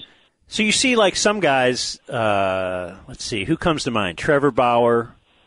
Bryce Harper, who else? Blake There's, Snell on Twitch. Blake Snell on Twitch are, are coming out with their hot sports opinions. They don't like it, or they do like this, or whatever. Do they have, like, do they ask you if you approve of this current, you know, whatever it is, the one fourteen, the fifty game, whatever? They keep throwing things back and forth. Do they have, like, a full union vote, or does just your, you say, I trust my, the team union uh, representative? Um, so we'll have like a probably a Zoom call or a, a big group message between the team, and they'll lay out what's going to happen. Um, obviously, if there was some majority of people not liking what was being put in front of them, I think that you would hear from it from that rep explaining that to Tony Clark. But um, as of right now, you know, I think everybody's just kind of on board with, you know, everything's we're just waiting to hear, you know, it's just, it changes every single day. So um, the most we can do is just hear what they have to say and then go back to the drawing board of, all right, what's our next step and what else do we need to do? It's Ryan Pressly of the Astros joining us here on The Ticket. I just, I think it's fascinating because sports, and especially in the clubhouse, like that is your guys, like you're all in it together and we're all pulling in the same direction. People have different, you know, beliefs and opinions about this or that, but it's just the cool thing about sports. But I guess I just wonder what it's going to be like. I mean, not everybody's going to be happy one way or the other, right? Like, that's how it works in a vote. But have you thought at all or talked to guys at all about, like, hey, when this is done, it's done. We got to move forward together. Or are you worried about any sort of potential, you know, awkwardness if, if guys who are in this spot want out? You know what I mean? Like, I just I feel like it has a potential to be slightly awkward. Yeah, I mean, it depends on, on how vocal you are, I guess. Um, me, I'm not a very vocal person. I just kind of keep my head down and, and move forward. Uh, and if you want to vote or vocalize wh- how upset you are about what had happened in the negotiations, you know, um, if you're on my team, we can go talk about it and, and stuff like that because I would love to hear your side of why you would want that to happen. Um, but for the most part, I think guys are going to be united and, and they're all going to agree on one thing. And, and I think the one thing that we all do want to agree on is just we want to start playing baseball again. And we want to have fun playing the game that we have loved to do since we were five, six years old, and we've had this much time off since we were that age. You know, it's we're ready to go. We're ready to play. So it's just we're waiting to hear something, and, and we'll go from there. What's the communication like with, like, coaches or manager or, you know, front office, things like that? Um, I've heard from the trainers um, with them opening up the stadium down in down in Minute Maid and, and over here at Globe Life or whatever you guys want to call it. um, and, uh, you know, we've heard from them a little bit, and they just checking in on, on us if we have any, you know, nagging injuries or if we've done anything relatively stupid that's hurt ourselves or whatever it might be the case. Um, they just like to check in, and, and it's not awkward in that sense. It's just they're just doing their job. Have you watched any of the Korean baseball? You know what? I watched a little bit of it, and the sixty-mile-an-hour curveballs are are interesting. Oh, I wasn't even thinking like that. I was thinking more of just the the scene with no fans or the... Oh, yeah, the atmosphere is definitely different. The fake um, fans or... Yeah, I don't I don't know how that's going to... I know a lot of guys are have said some things after a pitch that's left uh, left the stadium, and I, uh, hopefully they're pretty quick on, on dumping some stuff. um, because I know I've been victim of that, and, um, you know, it's, it's going to be interesting for sure. Do you think they would ever come to you guys? And we talked about this more with the N B A just because everybody's in way closer quarters, and and obviously the field of play is much smaller, but could you ever foresee them coming to you and saying, hey, uh, Ryan, I, you, you can't drop an F-bomb after you give one up? Or I, do you think they would ever tell players don't swear during games? You know what? They, I don't know. That's a good question. They might start handing out suspensions if you're if you're loud enough. um, but you know, it just depends on, on what you say, I guess. Weren't so, they initially saying you can't spit? Yeah, they also that, had yeah. a yeah they had us sitting in the in the stands too, out in the bullpen, which would have been interesting on how we would have gotten down to warm up really fast. But it's just me. Yeah. Wild times, man. Um, so what's your ticket P one history? I know that you're from here. You went to Flower Mound or uh, Marcus?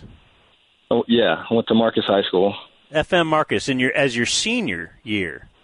Where'd you go before that? Yeah. I went to a small private school out in Carrollton, uh, American Heritage Academy, and they were, my senior year, they didn't know if they were going to have a baseball team, so I, I had to transfer. I had to go play at Go play at Marcus, which I think was the best move for me at that time. Anyways, is that a uh, is that a Southlake rival? I think they used to be. I, they they changed divisions so much, but okay. I know that they they've got, they've had some pretty good games in the past. I'm sure. Did you dominate? Uh, um, sometimes. Yeah, I guess uh, you, you must have been fairly good. Um, did you ever throw a no hitter in high school? Let's do a couple. Okay. Tricking some people. Okay. Uh, and you played football? I did. I was an ankle biter. I would uh, I would tackle your shoelaces for sure. Okay. Did, did it get low? Um, were right. you dominant there? I was okay. I mean, until I realized my senior year that these guys are getting a lot bigger than me, and I'm not. So I think baseball is the way I need to go. Okay, so I saw you were drafted, but you also, or you went to the Red Sox after being drafted, but you uh, you signed, or excuse me, you signed the intent to play with Tech. Uh, you could have had your guns up. Um, what did you think about going back into the, you know, playing for Tech for a year or two, or are there different rules if you're? I think if you're in a junior college, you could go the next year, right? But you have to stay two years if you went to Tech. What, what was? What was behind your decision to go ahead and just turn pro and not, not be a Red Raider? Uh, so my parents and I had a conversation of, you know, Texas Tech has been there since the eighteen hundreds, and, you know, this is an opportunity that you can capitalize on. And, you know, I've, I negotiated to have my school paid for if I if baseball weren't to work, uh, work out for me. So I, you know, I rolled the dice and, and tried to go play pro ball, and it's uh, it's worked out pretty well for me. But, you know, I just I think if I went to Tech and something were to happen or some kind of freak injury, I would always have that regret of I had that opportunity and I just didn't take it. So I got it presented in front of me. And I, that's just the route that I wanted to go. Okay. Uh, and I think I never let you answer the question I started with, like your your P one history. Uh, I know you're, you're uh, P one of the ticket. We met you when you, you came in studio with your wife to uh, – to see Norman Donovan. Was that like a birthday present or something she got you? I can't recall. Yeah, yeah, I'm pretty easygoing. Um, super old school, too. You know, I usually just listen to you guys, just sit in the garage and let my dog lay out in the driveway and just people watch. But um, I'll just sit there and listen to you guys for most of the afternoon. And uh, I just thought it'd be really cool to come up there and shake Norman's and Donovan's hand and and talk some baseball. Was it less cool than you thought it would be? uh, Norm's laugh gets me going pretty good, so I thought it was. I thought it was pretty fun. uh, he is a legend. And uh, and where were you? You said you have you have like a place outside of Fort Worth as well. Uh, you said you're out uh, trying to trying to catch a pig or something like that yesterday.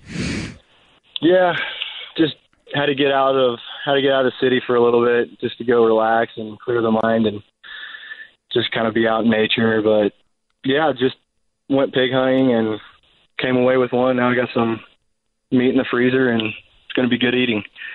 All right. He's a true Texan. Well, well, I think we were both about to say, well, thanks for joining us. I think we were. But we have a new show, so we're figuring it all out. You know what I mean? So I hear you. It's like uh, going to a new team, I suppose. And, uh, by the way, just for Jake's funny jokes earlier, uh, he was not on that team, the uh, Astros team. He wasn't with the Astros when they were I didn't, I allegedly made, I made banging, banging trash cans. He was ba- uh, talking bad behind you, behind your back, Ryan, and I won't have it. It, it doesn't surprise me one bit. See, this is this That's this the ticket guy, ferret. This guy. That's the way he is. All right, dude, well, we wish you luck, uh, and uh, we hope there's baseball. How about that? I appreciate it. Thanks, guys. All right, man. Take it easy. You too. There he is, Ryan Pressly from the Houston Astros. Although his hero Norm calls them the Disastros, and uh, I won't have that. See, I wanted to ask him, like, don't you wish you had the audio of in the breaks the day that he was at the station? Like, don't you think Norm's fishing the... for fantasy info or oh my gosh, or just yes, whipping is, the uh... guy's ass over yeah. the smallest little things, like. Yeah. BaD Radio Talks, the South Park documentary, Six Days to Air. Let's review a documentary which was actually out uh, nine years ago, smart guy. Not ten. Not even close to ten. Okay. It came out in two thousand eleven. It was a South Park documentary. And I actually watched this a couple weeks ago, Blake, but saved it for you. Aw. Didn't burn this on Danny, because I didn't know if he'd appreciate it like you would. Uh, we thought Jake was a South Park stan, but uh, then Blake came along and just blows you out of the water. He's like how you have a Kemp spin on anything is mentioned. He can tie anything you mentioned back to South Park. It's, oh, yeah. it's impressive. They did an episode on that, I will season concede. eight. And uh, South Park's fun. I'm watching it now with my younger kid, which is weird. I don't advise it. Like, maybe you want to watch it a little bit first to to see if, uh, like, we don't really watch it in front of Mom a lot. There's a lot of stuff in there that's... Avoid the human centipede episode with her. Well, well no. It's funny you should say no, that. No, you, you didn't! Oh, God! Because we actually have watched, you know, we started watching just a couple years ago, and then we were like, well, let's keep watching. It's only like ten episodes a season. They're twenty minutes each. And so then we would back up two more years. Well, let's watch the two previous seasons. Well, then we would back up two previous seasons. And uh, we ended up now, we just backed up, and we're starting with season fifteen. So we have like season fifteen through eighteen to watch uh, that we haven't seen yet. Then next time we start, we'll start at season ten, you know. I don't know why we're doing it like that. It's just what we're doing. And uh, the first episode of season fifteen is called Human Centipede. Mm. And the South Park documentary, so we watched that episode and a couple uh, others in that season, and then we're like, oh, yeah, hey, I've wanted to watch this for a while with you. I don't think I've ever seen it. Let's watch the South Park documentary. It's called Six Days To Air. And it is a pleasure as well if you're looking for not too long of things to watch. It's only forty-two minutes. Apparently it was made for T V. It was aired on Comedy Central. So it's not your regular doc. It's not a ten-part thing. Although it seems like there is there is plenty of meat there. You could probably uh, you could probably make something longer and go a little more in depth. Uh, they did not. So uh, they're just in the writer's room in this first uh, cut, and they will talk about how they just do some brainstorming, and this is how they came up with uh, the idea for an episode later that season, Blake. I think it was it was like the Crack Baby Athletic Association, where they would somehow get crack babies to play against each other. And they liked it because they didn't have to pay them. Yeah. And for tips on how to keep this scam going, Cartman ended up going to like the University of Colorado's athletic director and say, "All right, how do we, how do we keep this going? Because they're wanting us to start paying our players. Uh, you guys don't have to." I'm feeling Genius. a weird echo right now. Genius. Do we have an echo? Yeah, I think okay. it's just the that's gone there yeah. now. Uh, so here's uh, cut one. They're in the writers' room. They're talking about um, just. coming up with different ideas. You know what's getting a lot of traction in the last like like maybe six months? How f***ed up the N C double A is, and how f***ed up it is that players don't get paid. They're playing on A B C on Sunday in front of like twenty million people, and they can't afford to fly their mom to the game. You look in the crowd, and everybody's white. All the athletic directors, everybody's white. All the players are black, or most of them are, you know, ninety percent of them are black. And you're like, dude, you're selling their image like on video. You're signing video game deals. So they were just kind of, they're kicking around things that are in the news. And that's one of the major uh, keys to the genius of South Park is, and why it's called Six Days to Air. They actually, so if it airs Wednesday, I think it was, or Thursday. Yeah, yeah Wednesdays. Uh, they actually will write, uh, illustrate, produce a whole episode, but they don't start thinking about it until Thursday. Incredible. Maybe they have some loose things. They've jotted down notes over the uh, the off season or whatever, like uh, you might over the weekend, right? You'll come come in Monday and try and put them all together to see what might work for the show. But they are very current eventy. So if it happened last week, they're going to have an episode on it, which is way different than The Simpsons or anything else, really, that have a ton in the can, you know, four months out. Or they might have their whole season finished when they start the season. They're working on every episode that week. And uh, who are the creators? Matt Stone and Trey Parker. Uh, they're, they're saying, like, if if they didn't do it that way, they would probably just drive each other nuts because they keep thinking of ways to tweak it and make it better. And they would never say, okay, this isn't going to air for two months, but I'm done. I'm going to work on the next one. They would just keep, like, obsessively trying to make this one better. So the, they pre, they prefer to do it this way, because then they can uh, just, they're up against a deadline. It has to be done today. The stress. And dude. I think Trey Parker is never happy uh, when he turns it in, and then it does turn out to be good. But at the, at the day they turn it in, he's like, this sucks. We it, it He never is happy about it. Um, couple of cuts here, which just relate to this time period and somehow relate to our current show as well. Because they're in the, uh, again, brainstorm room. They're just throwing out ideas.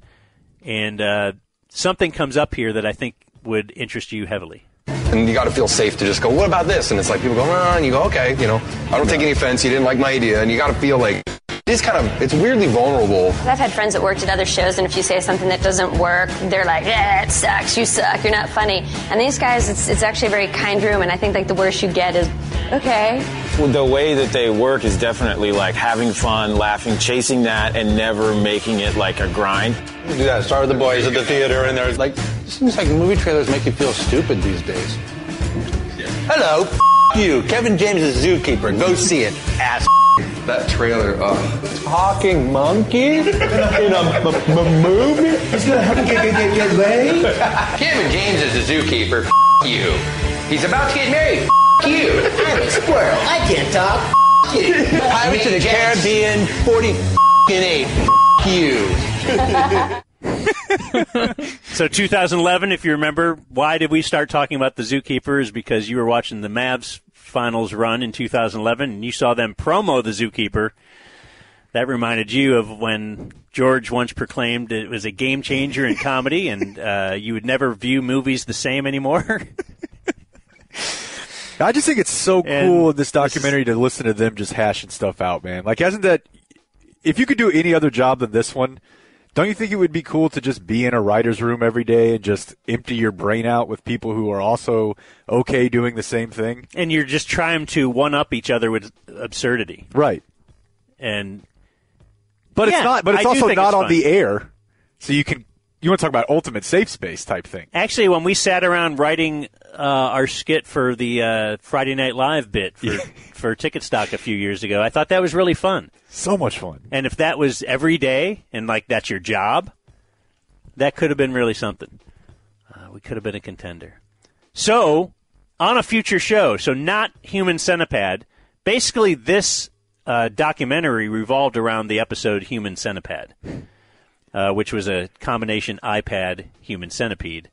Uh, but on one of the other shows, what was it? Oh, okay. On this show, uh, I think it was Stan who started becoming very cynical about everything in life, and everything seemed like S to him. Uh, music he used to like now sounded sounded like crap.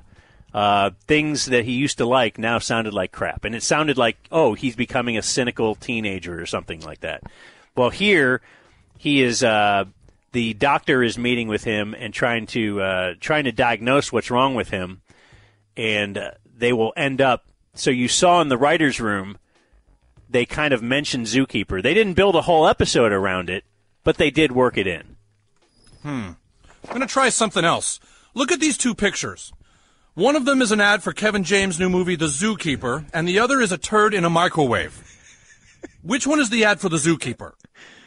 They both look the same. You don't see any difference in the pictures. No. That is an ad for The Zookeeper, and that is a turd about to be reheated. They both look like turds about to be reheated to me. Oh, dear. I think I know what this is. You see, Stan, as you get older, things that you used to like start looking and sounding like s***. And things that seem shitty as a child don't seem as shitty. With you, somehow the wires have gotten crossed and everything looks and sounds like shit to you. It's a condition called being a cynical asshole. Oh, no. Yes. And there's no known cure, I'm afraid. So that just shows as they're kicking things around in the writer's room, they kept the note on the Zookeeper sucks, but they didn't know how to use it, and it didn't turn into a main storyline. Uh, but one thing that did turn into the main storyline was they were giggling about the uh, concept of a human centipede. Oh, uh, what they were actually talking about was the fact that how often have you just clicked a button when it says, uh, do you accept the terms and conditions? Like, so, uh, in fact, I might have done it yesterday when, you know, you have an iTunes update or some update. And but you can't do the update until you click this box, check the box, and it will say, did you read it? And yeah. You, you check, of course. It, it's but then six-point font that you would have to scroll for two days to get through. It's fifty pages. It's unbelievable. And it's written in legalese. Right. You're not educated to process. And uh, I have a lawyer mom that says that doesn't mean anything, that even things you sign, you can claim that later that, uh, you know th- – a document of this size, blah, blah, blah. Uh, but we all just click it. Well, that was their writer's room idea. So that's just the general idea. Uh, then they got thinking, okay, well, what if worked in there on page forty-eight in uh, small print, uh, it says that we can do these terrible things to you, and one of them is create, make you into a human centipede and uh, sew your mouth to the uh, backside of another uh, human, and then uh, your backside, another mouth will be sewn to it, and it's uh, they're so they're, they're taking the concept of a really weird horror film that was out a while ago, which was Human Centipede, which dealt with that, so, that a mad scientist actually did that, but then they combined that with these iTunes agreements, and now you've signed up that you would be a human centipede to de- help them develop a human centipede, because at the very end of it, there was like an uh, an iPad. Well, then they worked it into where uh, Cartman would win one of these, and, and I think, is it Stan that's in the middle? I don't know. Kyle. I can't remember. Kyle, Kyle's yeah. in the middle. Yeah. Well, anyway, if you think that's a really fun job, to be able to just brainstorm and kick things around and eventually come out with this absurd show, the uh, what might be the worst job there would be the uh, the poor lady who has to call standards and practices. And uh, so throughout the week, she's got to keep in touch with the suits at Comedy Central and say she has to describe what they're going to be doing and get it okayed, because if it's not okayed, they can't put it on the air. So they might have to say there's going to be uh, – this is going to be – well, anyway, here is the, the girl talking to standards and practices. The woman, I should say. The Japanese man could have to talk for the whole centipede, you know. I was like, what do you want to do, Kyle? I was like, whoa, whoa, whoa. He said uh, he won't do – you know. Just whisper into my You know, generally, it's like it's a good idea if everyone in the room is laughing, and then Ann Garofino's kind of looking a little bit like, yeah, she's bummed really, out. We're doing that? Or something. And they're like, oh, yeah, Ann, we're going to do that. When they shit into each other's mouths, we're not going to see feces in the iteration that I have seen so far. But I don't know what's going to happen at the end yet. We haven't written the end. She's on the phone. Maybe, yes. Maybe we see them being sewn together. Yeah. Thanks. Happy Easter to you, too.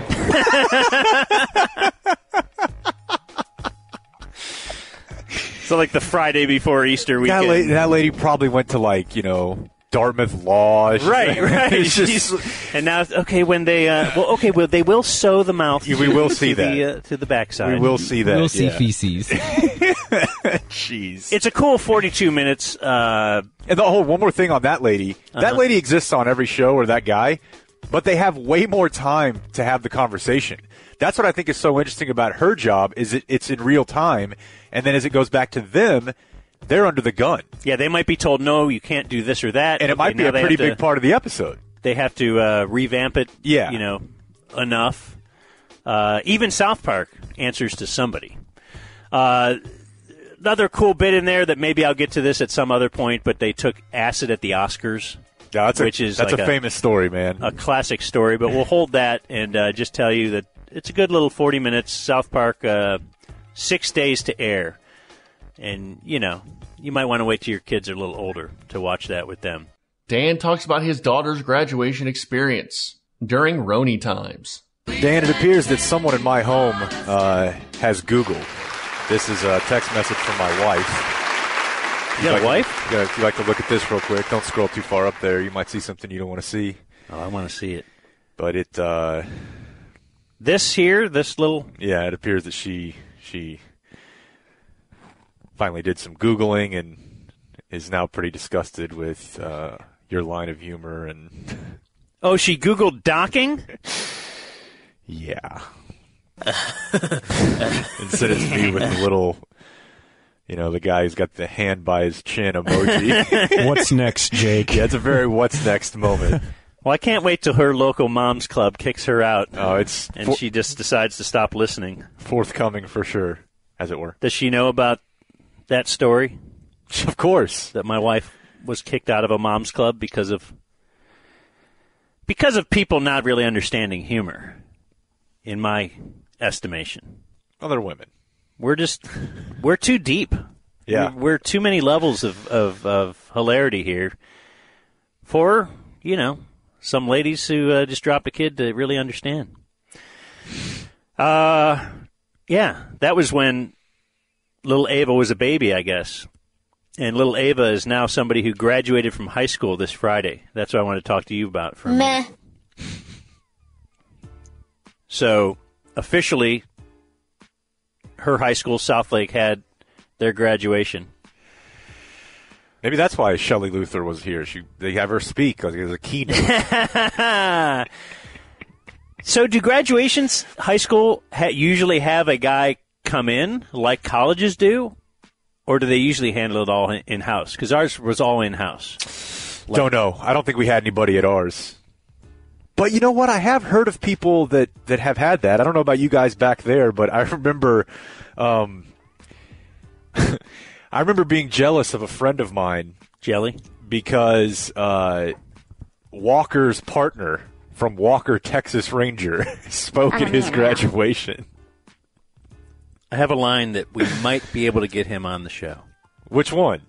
Walker. Oh, okay. I thought you meant his his sidekick, he's, Cordell. He's eighty, and C D. I have a guy who's in his inner circle, like as far as with his uh, foundation, his Karate Man Foundation. I don't remember what they call it. I apologize. But once he's on the show, we're going to plug the hell out of it. So we'll get you lots of donations. Uh, and he says he's been talking to him. And he, Trevette, not sorry. I don't want. I don't want the Walker stans to get angry with me. I would never accidentally make that mistake if we have Chuck on. Never. Yeah, we might be able to get him on, but I don't know, dude. It's tough. It's, he's kind of your white whale at this point. I've been hearing about this. Like frankly, if, if we're have, pulling the curtain back, I've been hearing about this for like five years now. Who would you want on more, like him or Tiger or like think of guys we could never get? I'll take Walker. I would take Walker over just about anybody you're about to say. eighty-year-old dude on the phone. I mean, I think you got to try it, right? Yeah, it might he, be a disaster, but that's what this is all about. Like, does he remember the AIDS episode? That's all you want to talk to him does about, right? Does he remember right? Walker, Texas Raley? Boy, that was early, my early ticket days when Chris Arnold interviewed him at on the sideline of a uh, Mavs game. Chris Arnold was like the T V sideline guy, mm-hmm. and he got all flustered and called him Walker, Texas Raley. Well, it's Walker. You're going to be nervous. After a, uh, a great Texas murderer, right? Yeah. Walker, Texas Raley. So uh, Friday night was our uh, Carroll High School graduation, and it was at Dragon Stadium, not the Dragon Capsule where we are. And it was they were attempting to practice social distancing. A little better than I saw a graduation party I drove by, and it looked like everybody in the front yard was yucking it up like the old days. I was just wondering how will graduation party season look this year? And even my daughter, who is not woke at all, says, ah, you know, we've been talking about trying to schedule something, even a thing where people just stop by, you know, quick, honk, do something. Not not honk a boob, but just, you know, the car.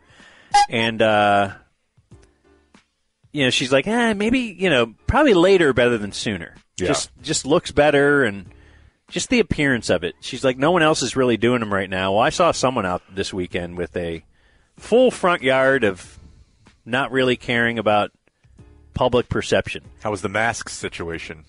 Very no. limited. Very limited. So I just find that weird. I don't know. It's just like, I just don't know. I don't know what, I don't know about anything, dude. I don't know about the riots. I don't know what to do. I don't know what we're doing here. Everything is turned upside down. Got Blake yelling at me. Pull yourself together over there. I know, dude. So anyway, uh, we go, so we go to the stadium. They pretty much had assigned seats, so we actually had a seat number and name, and our name was on the ticket. So they kind of went all out to say, this family Dan sits here. It was six feet before another family would sit. They'd have four seats together. Then it was another. So they did a really great job of that. That's cool. And uh, they filled the visitor stands as well, so you were just on both sides of it. Uh, one of the end zones was where they had this, the podium set up and everything, and your superintendent and principals and, and all that uh, were sitting up there. And um, then uh, across the whole field, all the way to the other end zone, it was approximately six feet. As you looked at the yard markers, you could see it was probably about five and a half, five feet apart. Um, but I, I, I've come to find out seven hundred two students graduated. So a little up from my estimate of one hundred. Yeah, I was a little, a little I don't shocked know. that you thought a six A high school had a graduating class of one hundred. But on the moon? I've, I've told you, I, I know about two kids. Yeah. They're the ones that have my name. They're, they're my kids. And that's the ones I care about, too. All the other ones I don't care about at all. Mm-hmm. Don't care. Uh, don't care about your kid. Don't want to see a picture of your kid. Uh, don't want to hear about your kid in general. Uh, it better be a pretty uh, personality-filled story if you're going to tell me about your kid. Um, So they didn't have any outside speakers. They had the, the valedictorian, the uh, whoever's runner-up, what's that called? Salutatorian. Yeah, they had her, then the valedictorian. Our high school is crazy. It's giant. So the whole um, something I've never thought about until I had a kid that was in high school, when I heard some of her friends would, they live here, they pay high taxes to live in this city with this good school system. Then they send their kid to a private school because they're like, well, if they go to this high school, they'll never get top ten percent and immediate entry into A and M or U T or these other schools that a lot of people want to go to. Mm-hmm. Uh, so I find that just insane that you would live here with the higher values of homes and all that, but then send your kid to a private school. Why do you live here then? It's also insane because it is vastly overrating how important it is what school you go to. College or high school? College. I mean, if you're if if you're that worried about whether or not you can get into one of those two schools, um, I have some bad news for you. Well, well, you can get a four point oh in this high school, and you're not in the top ten percent. That's crazy. Percent. I know. Because they have, like, college-level classes, or they call them A P. Yeah, they're weighted. Which used to be a one point one. You have to have a four point something. To, so you can graduate with higher than a four point oh, something I really wasn't that familiar with. Big theme was, of course, they say, all of the speech, uh, people who gave a speech, and they might have been just following the lead of the first girl who gave a speech. Uh, the big theme was it.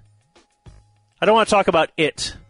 Oh, I thought you meant the clown. But I will That's mention. A weird uh, theme for a... But I will mention coronavirus. Blah blah blah. You're a, a group that born, was born during nine eleven. And here you are now graduating during coronavirus. Is that supposed to make me feel good? I don't know, but it was a theme.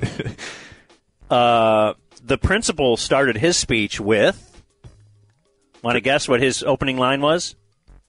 Uh, I, I have two guesses. The first is, good evening, Dragon Nation. Okay. And the second is something related to unprecedented. K P one. Unpa- no, I don't think that was it. Unprecedented or unparalleled times. Nope. Mino? Yeah, you might get this. My neighbor's got a kid. No, that, it's not Killer's story. Graduating Killer, guy so Killer like, told a speech. Hey, Dragon family. Think of early quarantine. What was everybody saying? Don't even know what day it is. He started his speech with, hello, cool cats and kittens. Oh, uh, no. Um, Principal stays about two months behind on pop culture references. Those those references are not out of control. It wasn't bad.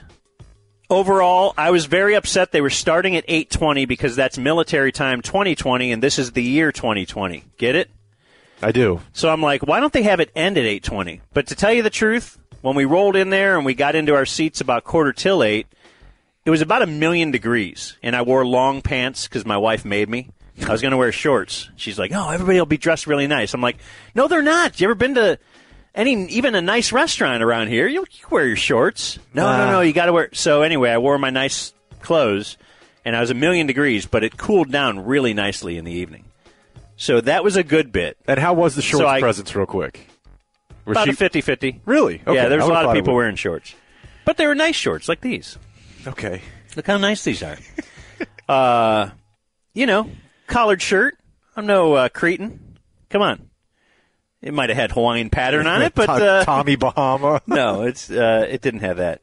Uh, and it, but it struck me as I'm sitting there for two hours, you know, kind of scrolling through my phone, watching uh, the the Ticket eighties Prom with Davey uh, unfold on Twitter, which sounded like it was uh, a lot of fun. Um, everybody is there for thirty seconds. Like, they've sucked us all in to be there for the moment that your kid walks across the stage, and then you're like, huh, all right. So, you know, if your kid had the last name in the A's, you were uh, pretty bummed out for the latter part. At least the M's, we got to have the equal feeling. We got to build up. and, um, But, you know, I don't know what it's worth to them. Oh, I did want to point this out. Today's technology. The grandmas from Ohio could watch perfectly on the YouTube feed. Oh. And it looks like they got some good future film students because it's awesome. Like, it was way better. In fact, my mom said it, it was way better watching that than being at my graduation when she was at mine many years ago. Yeah, because um, she can just turn it off. Right. But she didn't, because she's grandma and she's got nothing to do. Both grandmas, in fact, apparently saw more of it than we did. We might have left a little bit early to beat the traffic. Did you now? Because that was going to be my point, is that every single person in there wants to do it, but no one wants to be the one. Well, I talked my wife into that, and she acquiesced because I told her uh, a buddy of mine just texted me that he left. So even when you're... Uh, how true was that? Tr- very true. Okay. Because he was making fun of me. His his last name begins with D. So he was making fun of me that he was watching a show while my daughter was getting... like he was at home watching... it. Uh, he said he was watching Space Force, the new thing on Netflix. And uh, so I, I showed her this text. So she goes, well, you wore the long pants. So, uh, okay, I'm not going to walk out first, but I'll follow you. That's a man like, who knows how to do diplomacy. And I was like, oh, I, I'll walk out first. Don't mind. And I don't think anyone will know because I'm wearing a mask. Ah. Like everybody. Even better. The mask world, we're kind of anonymous. So uh, thumbs up. I'm going to give thumbs up to the uh, graduation experience of uh, of twenty twenty. Finally, the Hang Zone with Donovan Lewis. Get up, no time to waste. Oh, get your coffee on, ticket, Dan and Jake. Time to get your ticket up, stick it in your tailpipe. Oh, babe, time for the Hang Zone. Gonna hang it out, gonna hang that out. Gonna hang it out, baby, have a little conversation. Gonna talk to you, gonna talk to me. Gonna read the news, gonna feel real free. Gonna D F W, the Metroplex is rolling, baby. High five, five, yeah, you're driving. Put that on, put the radio on, put the radio on. That's it. Hang Zone coming at you. Oh, uh, Hang Zone, baby, coming. Yeah, let's do like a theme. Say, yo, I said, hey, Hang Zone coming at you. Like to, yo, yo, Hang Zone coming at you. Uh, I got a Hang Zone coming at you. Uh, I got a Hang Zone coming at you. Uh, I got a Hang Zone coming at you. Uh, I got a Hang Zone coming at you. We're gonna get up, gonna be, gonna hang, gonna hang, gonna hang. Gonna do it, baby, do the real thing. Gonna talk about it, gonna talk some more. Gonna talk a little bit, gonna talk on the floor. Gonna talk in the side, gonna get high. Gonna do the rest, gonna do it, cause we're the best. I said, ticket, baby, coming at you. I said, coming, coming at you. I said, hey, Hang Zone coming at you. I got a hey, Hang Zone coming at you.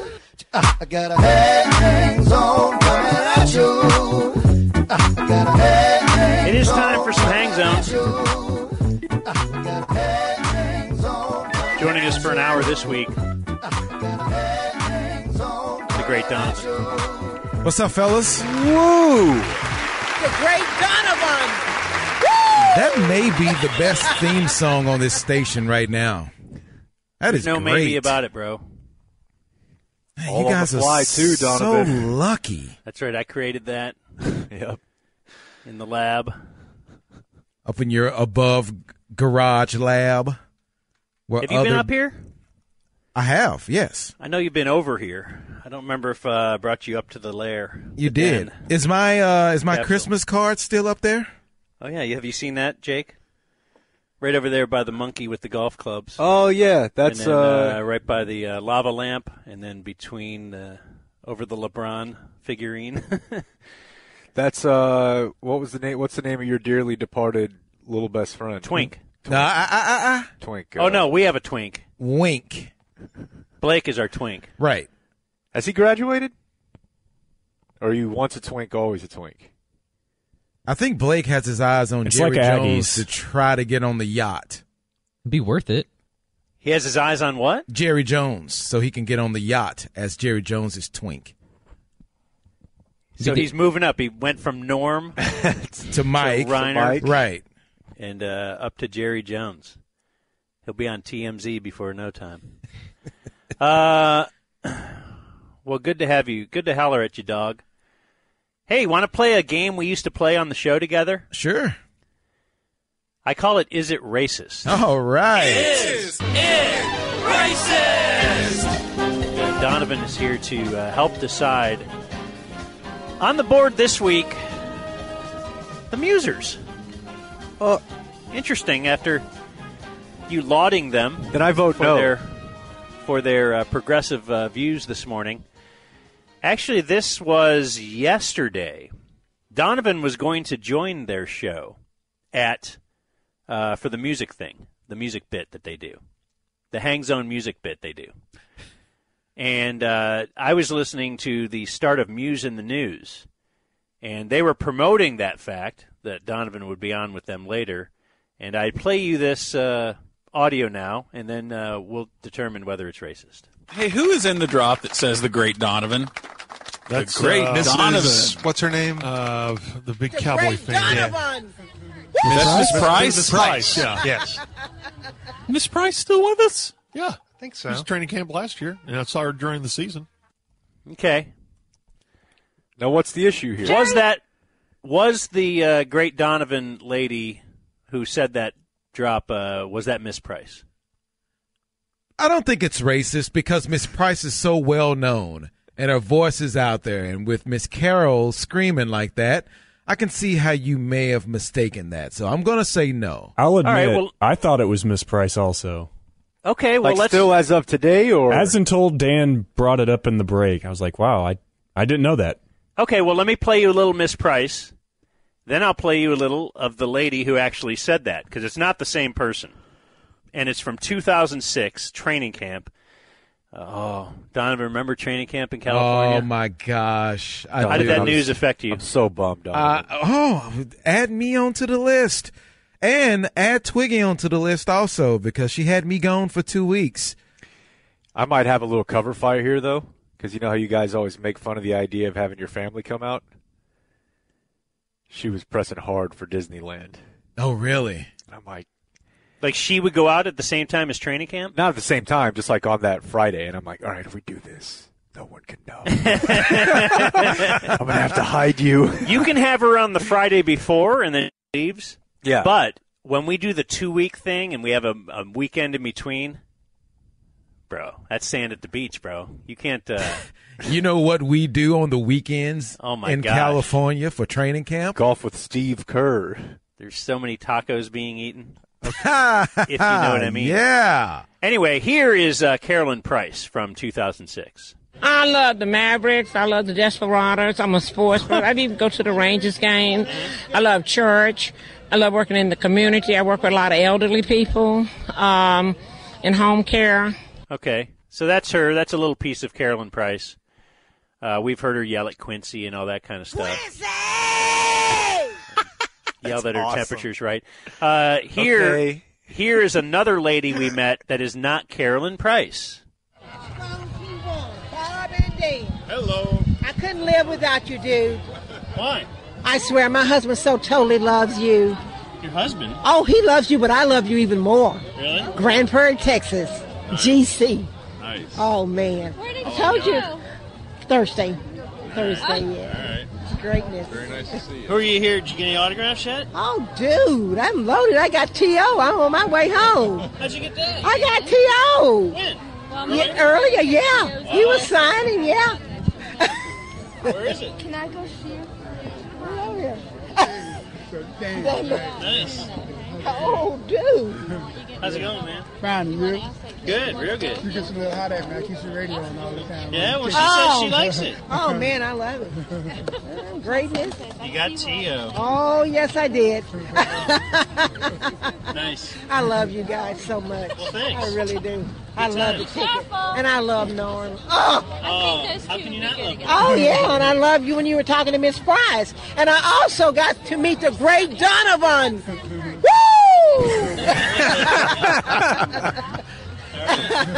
Oh, we got him. Well, good times. All right. See you later. Great. Nice to meet you. You too. Yeah, that's gold. And a drop was born. Yes, that is Gracie Carroll, Miss Carroll. That's her name. Thanks to Bob's steel trap memory as well for telling me what year to go look for it in my... Thanks to me for saving every piece of audio we've ever had, but then uh, I would never know where to find it without uh, Bob's Rolodex, who answered me in about half a second. Oh, that was two thousand six, training camp. Uh, How would you know that's that? That's my very first training camp then. Oh, yeah? If it's two thousand six, yeah. When you were doing your daily T O? Man, I need to find that. We had like an open and a close for Donovan's daily visit. Huge, big open, and then T O walked by, and I'll go, hey, T O Yeah. Uh, that was the T O show. Is this the uh, the camp where the ghetto was born? Whenever. Uh... Uh, that's a good question. I don't know what year that was. Oh, all, when. When the Donovan guy was, was like, whoa, whoa, fans. whoa, yeah, yeah. yeah. But, but say anything bad about you. We just call it the ghetto. I was like, okay, man. Because it's just the non-V I P area for fans. Right. Where they have to watch. They're kind of mashed in together, and they were yelling to uh, – maybe Michael Irvin was there doing coverage or something. And they're like, come to the ghetto, Michael. And then turn to Donovan and like, we just call it that. It's not because you're – it's just because it's, a, it's it's where the, the non-sponsors have to stand, and it's it's just a little – So that makes like, sense. No, you're good. That makes sense that it was your first camp because it's oh six, and that means you – I remember you joining the ticket around Mavs Finals oh six time mm-hmm. because they sent me and Bob to Miami, and you would actually be on the – You would be in the studio back in Dallas. I would. It they, was they really weird. Had... It was May, early May of oh six when I transitioned from the Bone to the Ticket. Weren't you actually running the board over there for a couple hours in the morning? I was. I was running the morning show. I can't remember the name of that dang morning show. This is after Bo? Oh, yeah. That was after Bo. Bo left, and then Humble Billy Hayes was Humble a Billy part Hayes, of the morning Nemesis show at the of Bone. Junior Miller. Right. And then uh, once Cumulus came and purchased the station, they moved me over with you guys, but it was, okay, you run the board at the Bone in the morning, and then you, you'll go over there with Bob and Dan in the afternoons. And then I just, and it wasn't even every day. I don't know if you remember that. It was a few days a week to begin with, maybe the first week or two. And I thought, okay, that doesn't make any sense. How are we going to have develop any kind of chemistry if I'm there two or three days a week to find out what I need to do? So I just said, well, we we need to make this every day. And if it doesn't like, work, why don't then you it just have work. Them on the days after the basketball game? no, no. We're like, what? They and yeah, it was right in the middle of the playoff run, and they made it all the way to the finals. But they, I don't even think they thought about sending me out there because it was so new.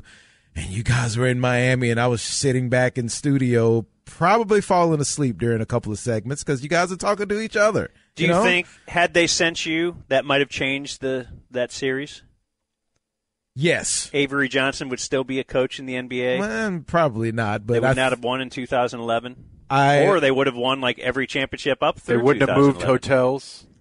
I do accept the fact that twenty eleven – I was out there. It's my first time being involved in the playoffs, in the playoffs with the Mavs like that, and they won. Yes, you're so welcome. The only time welcome, they ever Mavs sent fans. You to cover the playoffs, they won the title. Yep, that's weird. All right, uh, we got some one thirty news next. Uh, yeah, Chocolate Rain is back. Let us do the one thirty news with Jake. Donovan's in the Hang Zone. Hey, Mino, Raising Cane's. Woohoo! With the special, special distinction of bringing us Donovan to the Hang Zone for the news today. Now, I want to be clear. What these people did is probably unsafe, and you probably shouldn't do it. But this comes to us, I think, from Saturday or Sunday in Chicago during some unrest between protesters and the police during the uh, the afternoon, I believe. And this video was posted to Twitter. Now, apparently, there are people who know how to do internet way better than you and I ever could, or probably anybody in this conversation. And they hacked the Chicago police radios. Now, the reason this is a bad idea because a lot of those radios are being used for medical attention and things like that. Benefit of the doubt here in saying probably a, hacking any E M S radio could be bad. But if you were going to do it, this is the way that I would suggest you do it, because then I have content for our radio show. Tell me what jumps out at you here. five forty-three. five forty-three. I get another signal. Car forty-three. Car forty-three, they're checking into it.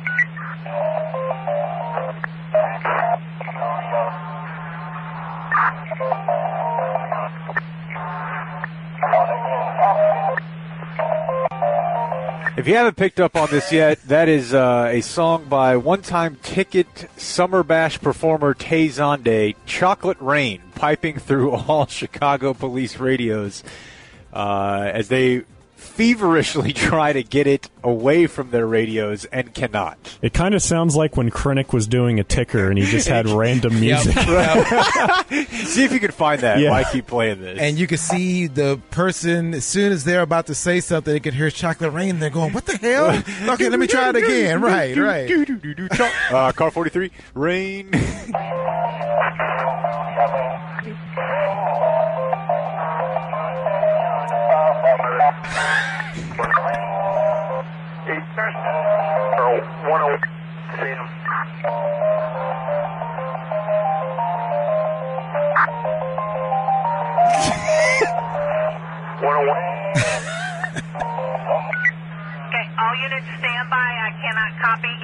I cannot copy because... Boy, it's like when the hard line was over the...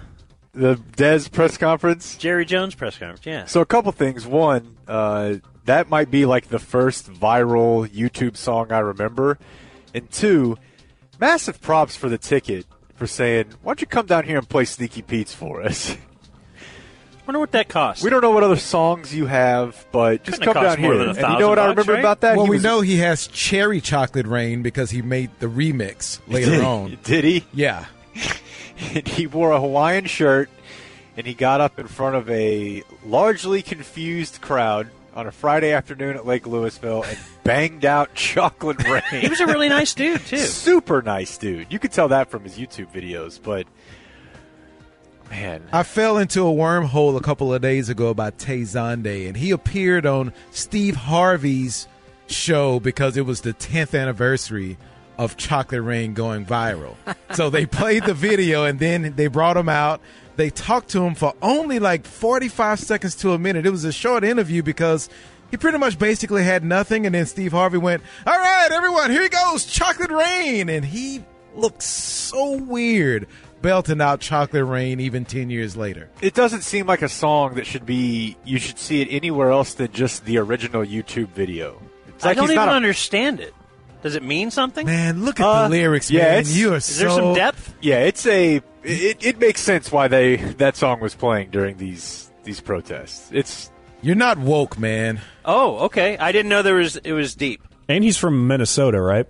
Oh, is he? I didn't know I that. I think he is. Yeah, the lyrics are... Um, It's kind of like we were talking about when I actually read the full words to Three Blind Mice the other day and realized that, boy, I don't remember the part where the farmer's wife took out a carving knife and cut off the three blind mice tails, which seems like an overreaction. uh, the lyrics to Chocolate Rain, uh, Chocolate Rain, some stay dry and others feel the pain. Chocolate Rain, a baby born will die before the sin. Hmm. The school books say it can't be here again. Chocolate rain. The prisons yeah, make you wonder, wonder where, where it went. Chocolate rain. I thought it was just funny sounding song. No. So that's what makes so. Do you think the people that booked him to come out to Summer Bash really knew the depth and the meaning of his song? I'm gonna guess. I, I'm gonna guess no. I think it was just like me. I thought it was fun viral song and. Uh, Yeah, this is hilarious. Let's have Chocolate Rain guy. And so he's thinking that he's making a difference. Oh, yes. A political statement, but he's at Sneaky like, Pete's. Because I'm Chocolate just... Rain would make you raise your neighborhood insurance rates. I don't know where that fits in the like. I feel like whole aspect of the song. To me, he was just fun interlude between uh, round tables and uh, Donovan's wet T-shirt contest. Oh, buddy, remember that, Donovan? Oh yeah. So what I remember, you're so oh, you're the woke guy. I wonder why they would have me as the host for that. I oh mean, I, yeah, I can't I relu- figure that out. I reluctantly went ahead with it because right. I'm a team player and I want. Oh, uh, woke Donovan. Well, I remember four or five years of wet T-shirt contest, and then I remember, and I would have loved to have been in the meeting whenever someone suggested, what if we this year instead did a twerking contest? Did they do that? Yes. I don't remember that one. Was that and a I, part of that? I was usually You blitzed. Definitely were, and I was offended. Listen to Donovan. I don't remember the twerking contest. I think that might have been the last thing we did. Okay. We like had the, bikini girls. Yeah, but the thing about this was it was they would always it was like a ringer type thing where they would have regular P ones and then the, you know, Tropic of the Isle girl up there, or four or five of them, and then they would just put everyone to shame. But what I remember is that Donovan was up there and Corby, which is just obscene for a guy who thinks that it's fake and that you're somebody's putting on a front that somebody would like a girl with a little meat, and that every girl, every guy actually wants a girl who looks like they're on the U S women's national soccer team. They had him up there. I'm like, this is just, this is wrong. I remember, are you upset they didn't ask you? Yeah, that's what I'm saying. Right. I remember Absolutely. once where Corby had to be escorted out like the president of the United States because of one comment that he made about one of the ladies on oh, stage. Oh, like her, her boyfriend was not on board with it? Uh, yes, the boyfriend was very upset because uh, he, I think I remember it. He's abrasive. He asked. Can you say what it was? Yeah, hold uh, on. Go ahead, Donovan, if you remember. If we need to, then we can dump it. But no, we're fine. Okay, so she did have a little, you know, junk in the trunk. So as soon as I introduced her, he said, throw it to me. I have a joke. I, to ask her where she's from. So I did, and I can't remember where. I think she, she said Sherman. Okay, so Sherman, and then he asked, did she eat Denton on the way here? And that, that wasn't received well by the boyfriend of the contestant. So, and they had people like waiting to speak to all of us, like they always do at all the other events. And he was hopping mad, and you could see he was waiting to try to get a piece of Corby. And someone must have notified the security, whatever, and they escorted him out like the president. I've never understood the guy who wants to get mad whenever your girlfriend or wife is involved in a, a contest like that, or a, hey, I want to be on the radio, or I want to have everybody look at me, and maybe they're pouring water on me. Hey, this will be the one person that Gordo doesn't offend. Right. I, I am dude, sure this will go well. Th- it's too late at that point. If you let her talk to Corby or Gordon, particularly if they're going to be shaking up or down. Yeah, you are in a wet T-shirt contest. Right. And you know what that always, what always happens. Hey, hey, in away, bro. I'm here win. to defend the honor and sanctity of my wife, who is in a wet T-shirt contest. Uh, he was mad. How many really events mad. has Corby been escorted out by police? Like ticket events, things he was being paid to work at. Well, I know that he is abrasive, man. There's the drop of him saying, yeah, they tried to arrest me for buying an eighteen-year-old a bucket of beer. That was oh, a long time right, ago. Right, Long time ago, different time. Got slapped by that one girl at uh, Guys Night Out or Girls Night Out. He did, right over here in Southlake. Oh, that was the making out with Norm's intern portion of Summer Bash, right? Jeez, that's right. Okay, that's- We had someone make out with Norm's intern. Man, you guys need to burn the tapes. Well, I,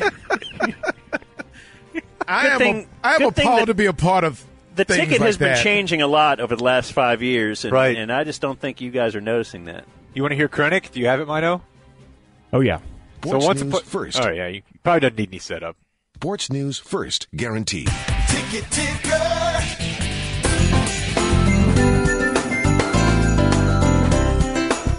I've got random music coming from somewhere. Terrific. Rangers, please. We're not getting complacent coming out of the break. Excellent ticker.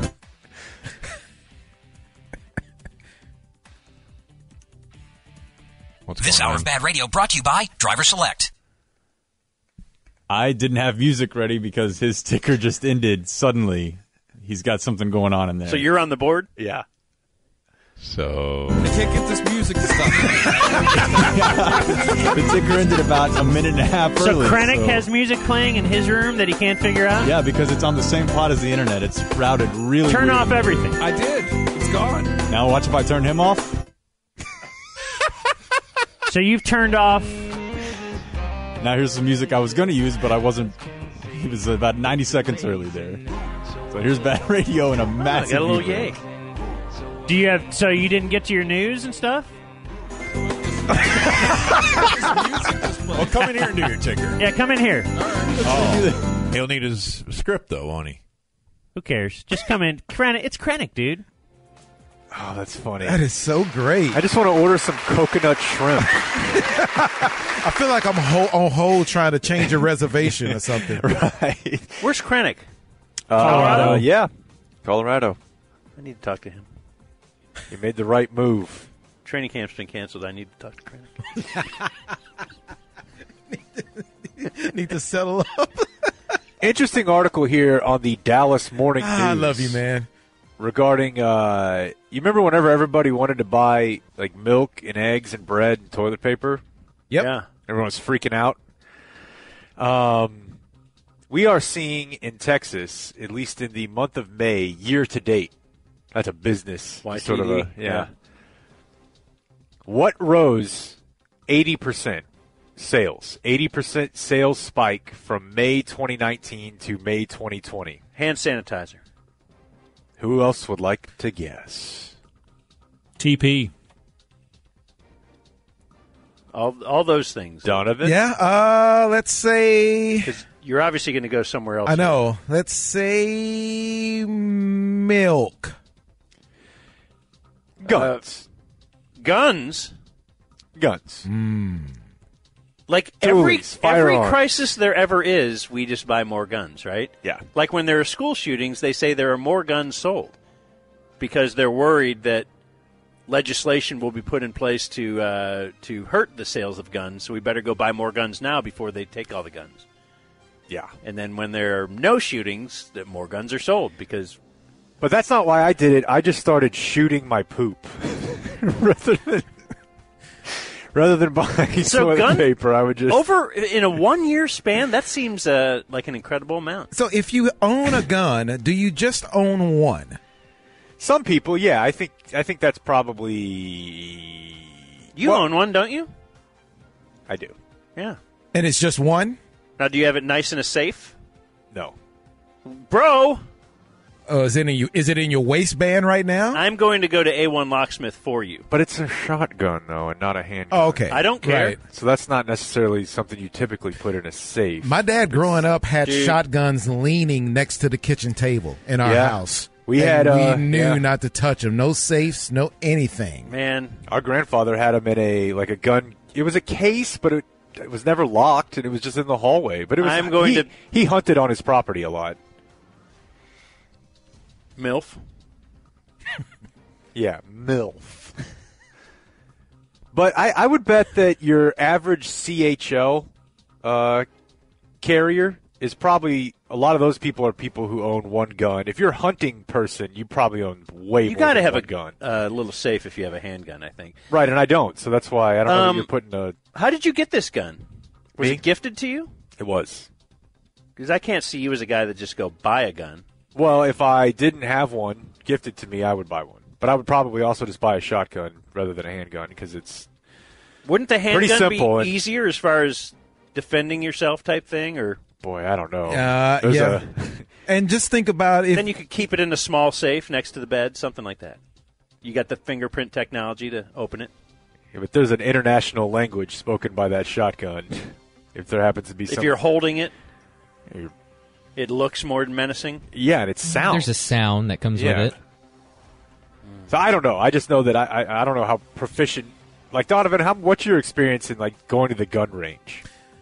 Uh, I've never been to the gun range. Really? Although I have. Uh, my dad is an avid gun owner, and he taught us how to use one. So uh, only once on New Year's, which is terrible. Jeez. Terrible. I know.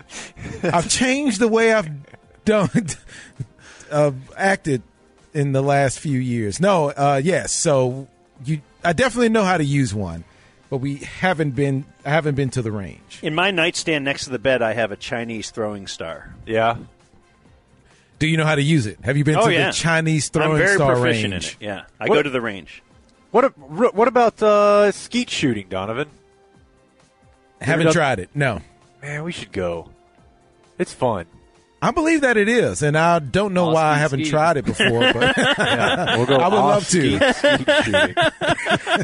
Ski All right, coming up next, a bit of a wild card segment in the Hang Zone with Donovan. Donovan, I read Remember when he was on the bone, working with all the spares. Then Cumulus bought our station. Ooh, so now I have a black friend. Oh, he cannot swim, but watch him pull trim, and you'll be in awe. Picking up sloppy seconds. Oh, my God. Yeah, Cumulus bought our station. Ooh, so now I have a black friend. Oh, he is so real. Nothing like Greg Fields. I'd invite him to Grapevine. Whoa. Oh, he's not very tough, but he won't steal your stuff.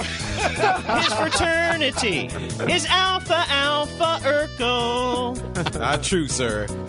Cumulus bought our station. Ooh, so now I have a black friend. Dance break. Gold. We're off to a very good start. Wow. Maybe your best ever. You think this dancing is good on the audio medium or robot? Who cares? Worm. High stepping. Drum major.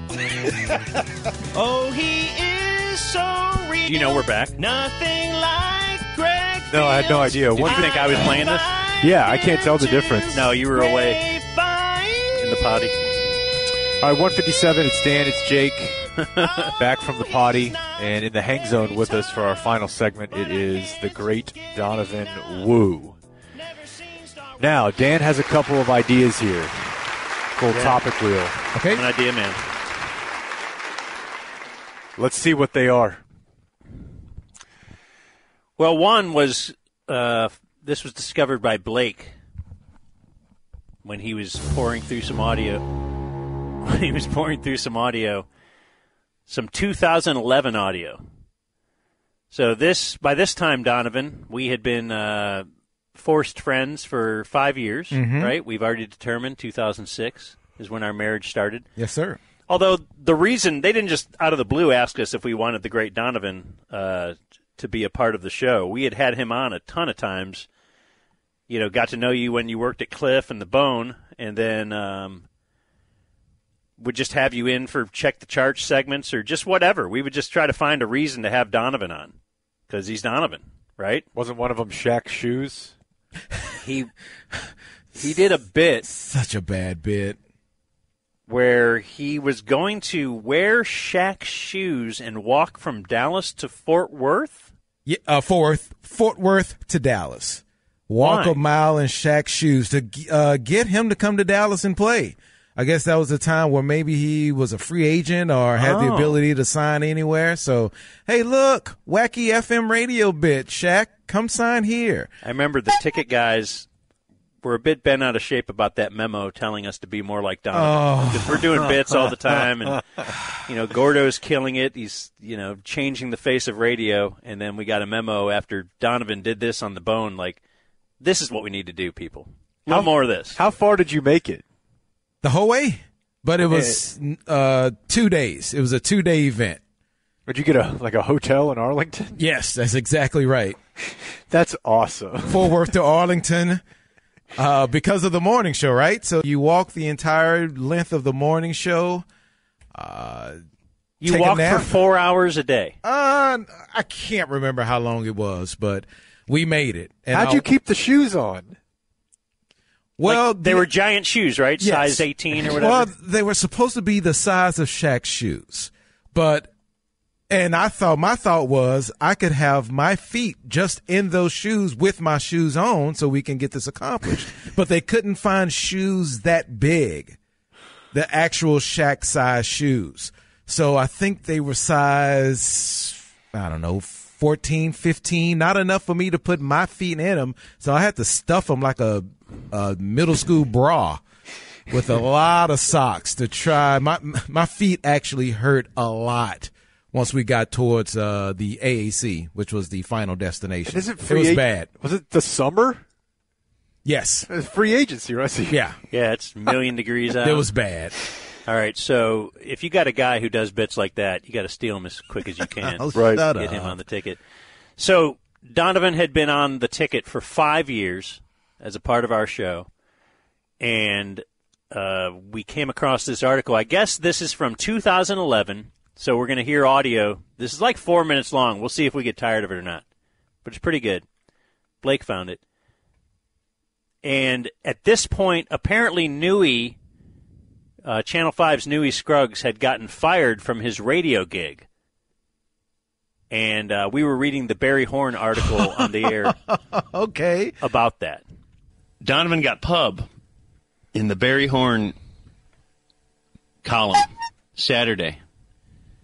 I didn't see this. I don't get the Saturday paper anymore. I just get the Wednesday and the Sunday. Love the coupons? Yeah, I love coupons. Nice. Um, but... I do have the online subscription. So, he writes that Newey Scruggs and one oh five point three the, the Fan have parted ways. Yes. Did you know that? You're Mister I Radio. I did know that, yes. You're Mister Look at Everybody Else's Paper. I'm, uh, you know, I'm interested in the industry. So, that's very vague. To me, that means they got tired of Newey's crap. And, uh... You've always been one to cut him slack. Well, how many places does he have to bounce around before you start to think, hey, maybe it's him? I okay. Um, I, I, I would I would leaving, counter I would counter you, but I don't. But you uh, don't think Newey has anything, so I didn't say that. I would say I believe on that station that suffers from lack of numbers. I believe he was doing as well as anybody, which may not be saying much, but it says that. Um, let's see. Leaving Dallas-Fort Worth's three sports talk radio stations.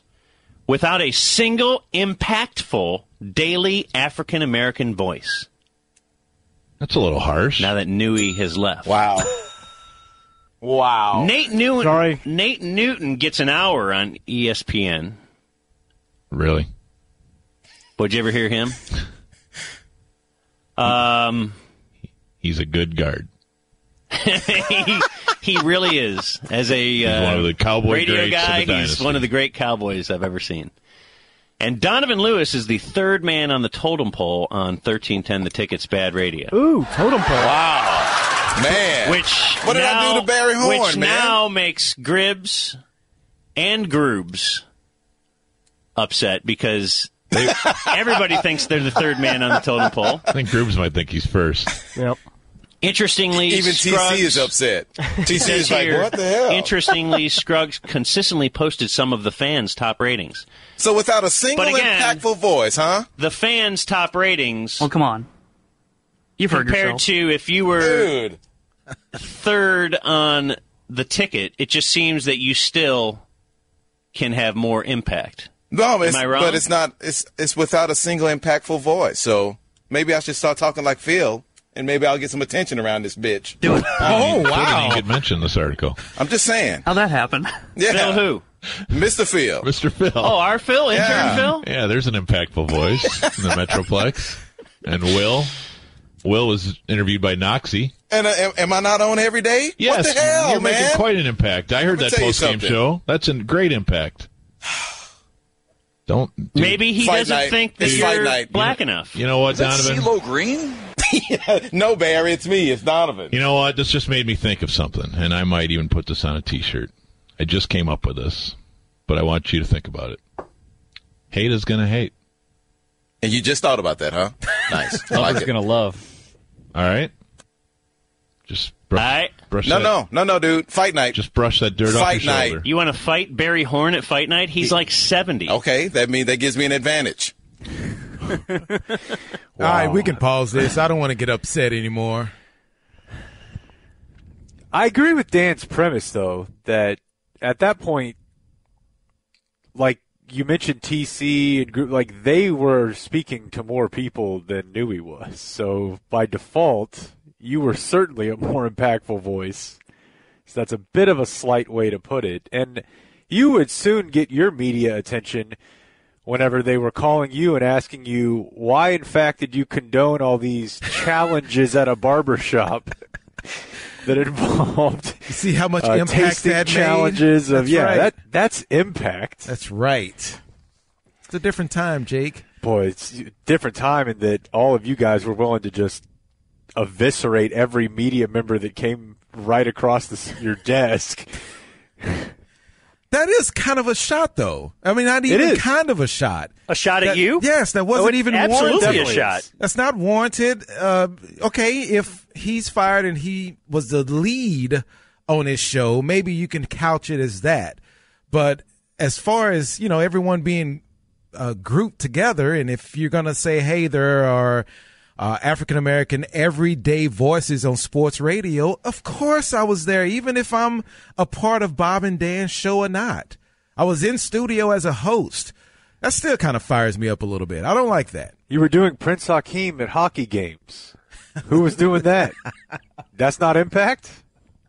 Oh, what a terrible, terrible bit that was no, also. No, no, no, no, no, no, no. That is a gr- that is one of the more underrated bits because people don't – people do not want to be mean because it's an all-white crowd, and people would be very, very patient with right. you. White people aren't mean. Well, I said it was. I just mean that they would be very patient in trying to explain the game of hockey to him, and then he would lean into an accent. It was a terrible accent, and that's why I said it was yeah. a bad bit, because it was an awful African accent. And the part of the bit was that I had the answer to the question in my question. Yeah, it was kind of racist, too. Just you were being racist. I didn't say it wasn't. There's, is, you think that's racist? Um, I don't know. Let's interview an uh, a black guy from Africa and see if he thinks you were being racist. Well, it's do the accent. It's a voice. It's a voice that you're putting out there to make it seem like I'm from somewhere else. I wasn't, you know, I was actually saying the answer in my question. So, so funny. No one even noticed that. If I asked you about a blue line, I said blue line in my question. I Can we to, do a little? I need to find that. We're kind of at the end of our visit, but you want to extend it for a couple minutes? Yeah, whatever. Because Donovan's here. It's unparalleled. We'll get to Lance Armstrong. You don't want to talk about the Lance doc, do you, Donovan? Uh, I watched it, so yeah, why not? Mm-hmm. I'd rather talk about old BaD Radio bits because it's so fun. Well, I wanted to talk about a new BaD Radio bit, but I thought you would be possibly the guy who could help us here. Because okay. we're brainstorming and trying to come up with new content in this unparalleled time. And uh, this was just sent to me, and maybe we all got this email, but they were pitching someone, and I wanted to see what you thought as a man who is now a swimmer. Aren't you? Uh, I don't actively go out and swim, but I can. But you couldn't swim when I met you, and then right. you took swimming lessons, and now you're a guy who can swim. Yes. Okay, so helping us program the show. You are a guy who programs your own show, so we can all... That's talk, all. That's all. Soroy talk together. Well, you know, we, we all have a little hand in it, right? Uh, how to program the program. Um, somebody pitched us this, a sports segment on the history of swimming, with Howard Means, author of the new book Splash. They uh, they write about his book Splash: ten thousand Years of Swimming. It says here uh, from Adam.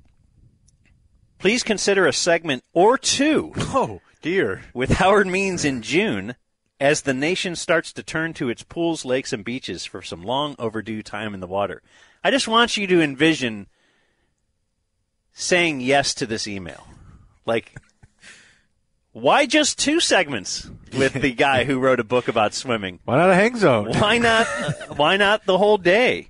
Uh, and they have some, some quotes here, you know, that are written at the end of or the beginning of the book to help help sell the book. It's uh, uh, from Rowdy Gaines, three-time Olympic gold medalist and Olympic television swimming analyst. Splash is an incredible book, the most amazing stories of anything and everything you wanted to know about the world and culture of swimming and its history. I loved every page. He didn't read it. So let me ask you. Anything and everything you wanted to know about the world and culture of swimming and its history, how big is that list? Do you have just these burning questions that all your life have been waiting uh, for this book? Uh, Kirkus Reviews says, a nimble social history of humans at play in the water.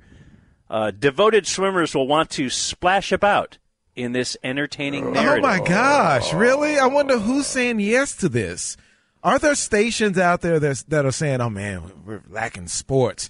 Yeah, let's get them on. That'll be great because we are going to the lakes and stuff now. And in the About the Author uh, section, Howard Means, uh, the author of ten books, blah, blah, blah, uh, swimming continues to define his life. Pools, rivers, lakes, quarries, oceans are his natural medium.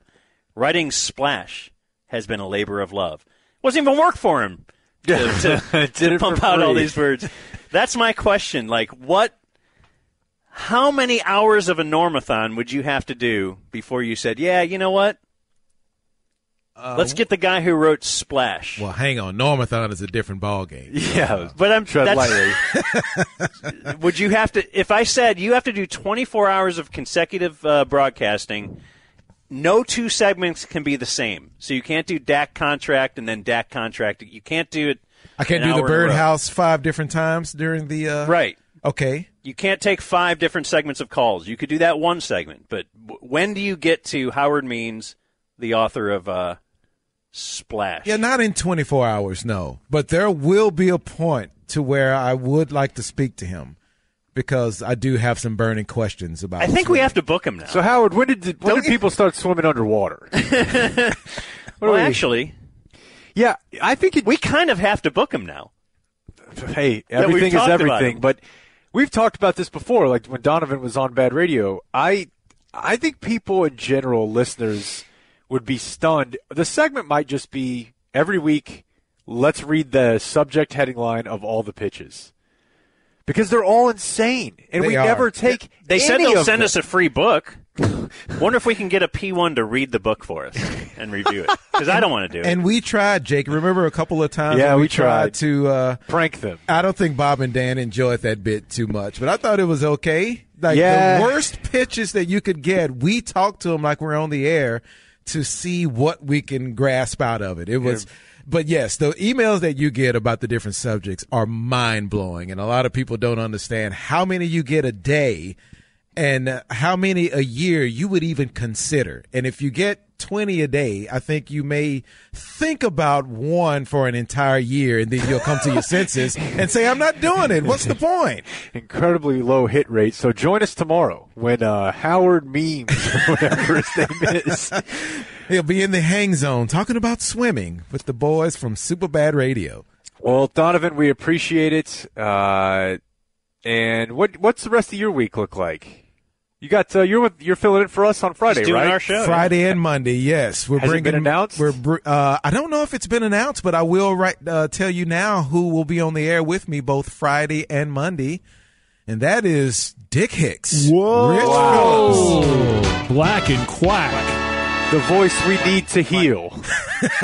Joining Donovan Friday and Monday from noon to three. The tough conversations that need to be had will be with Rich Phillips Friday and Monday from noon to three. All right, man. We appreciate you. Thank you for having me. There he is, the great Donovan. Well, P ones, that's all for the podcast this week. Have a fun weekend. And like that, we're going...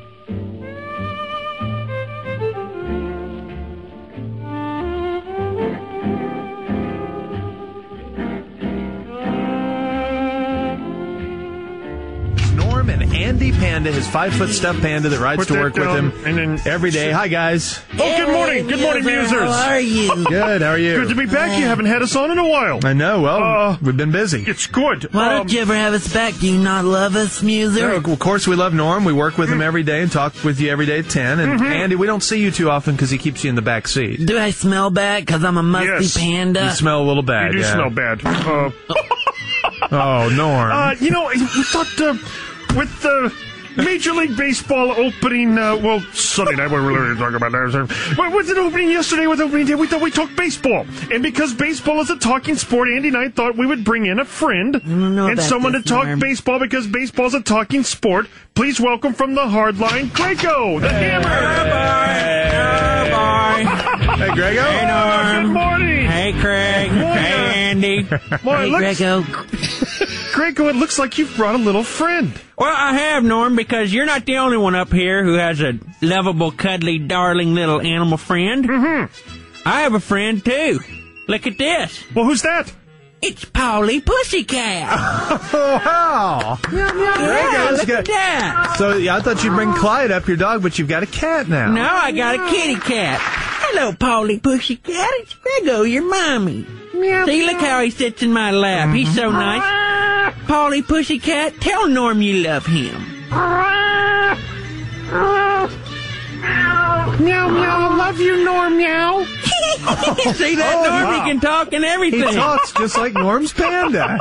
Norm, would you like to reach into my lap and pet my pussycat? Uh, I tell you, I would love to pet your pussycat. I would. Go ahead and pet him.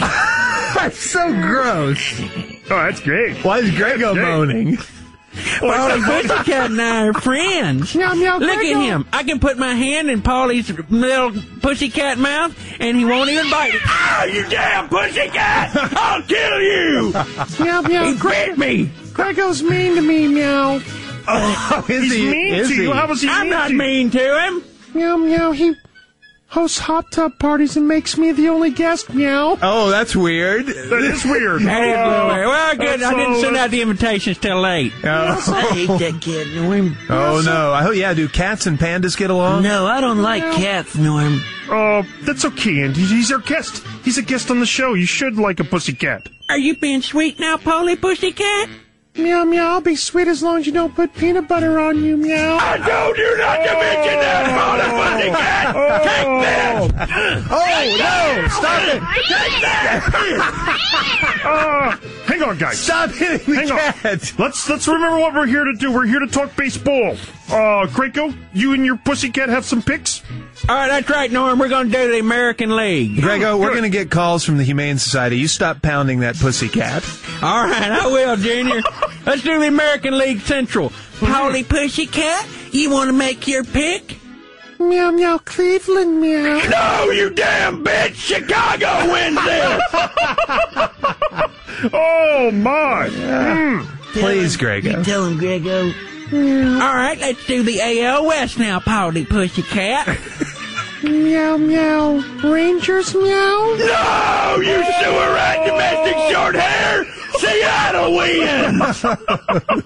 Oh, my crinkles, calm We've down. Been through this before we came on the air. The pussycat can have a different opinion. Polly Pussycat's failing me, Norm. She's fine. All right, let's do the A L East. Polly Pussycat, who do you pick for the A L East? Meow, meow. Baltimore, meow? You stupid piece of Mexican taco meat, I'll kill you! Oh, my gosh. It's oh. the Yankees! Settle oh. down, Grego. You bitch! Settle down! I'm sorry, Polly Pussycat. Yeah, that's Want better. Want my wild card pick, meow? Mm. All right. Give us a wild card, you pussycat. Let's duck. Anaheim, meow? No! It ain't Anaheim! Take that! Oh, hey, stop it! You pussycat! Stop it! Stop it! Right. Oh, no! I'm gonna eat that pussycat, Norm. You can't eat that pussycat. Why not? Well, you're... Because I'm half black? You are a panda, and that is very true. And that is Picks of the Panda with their special guests, Grego and Polly Pussycat.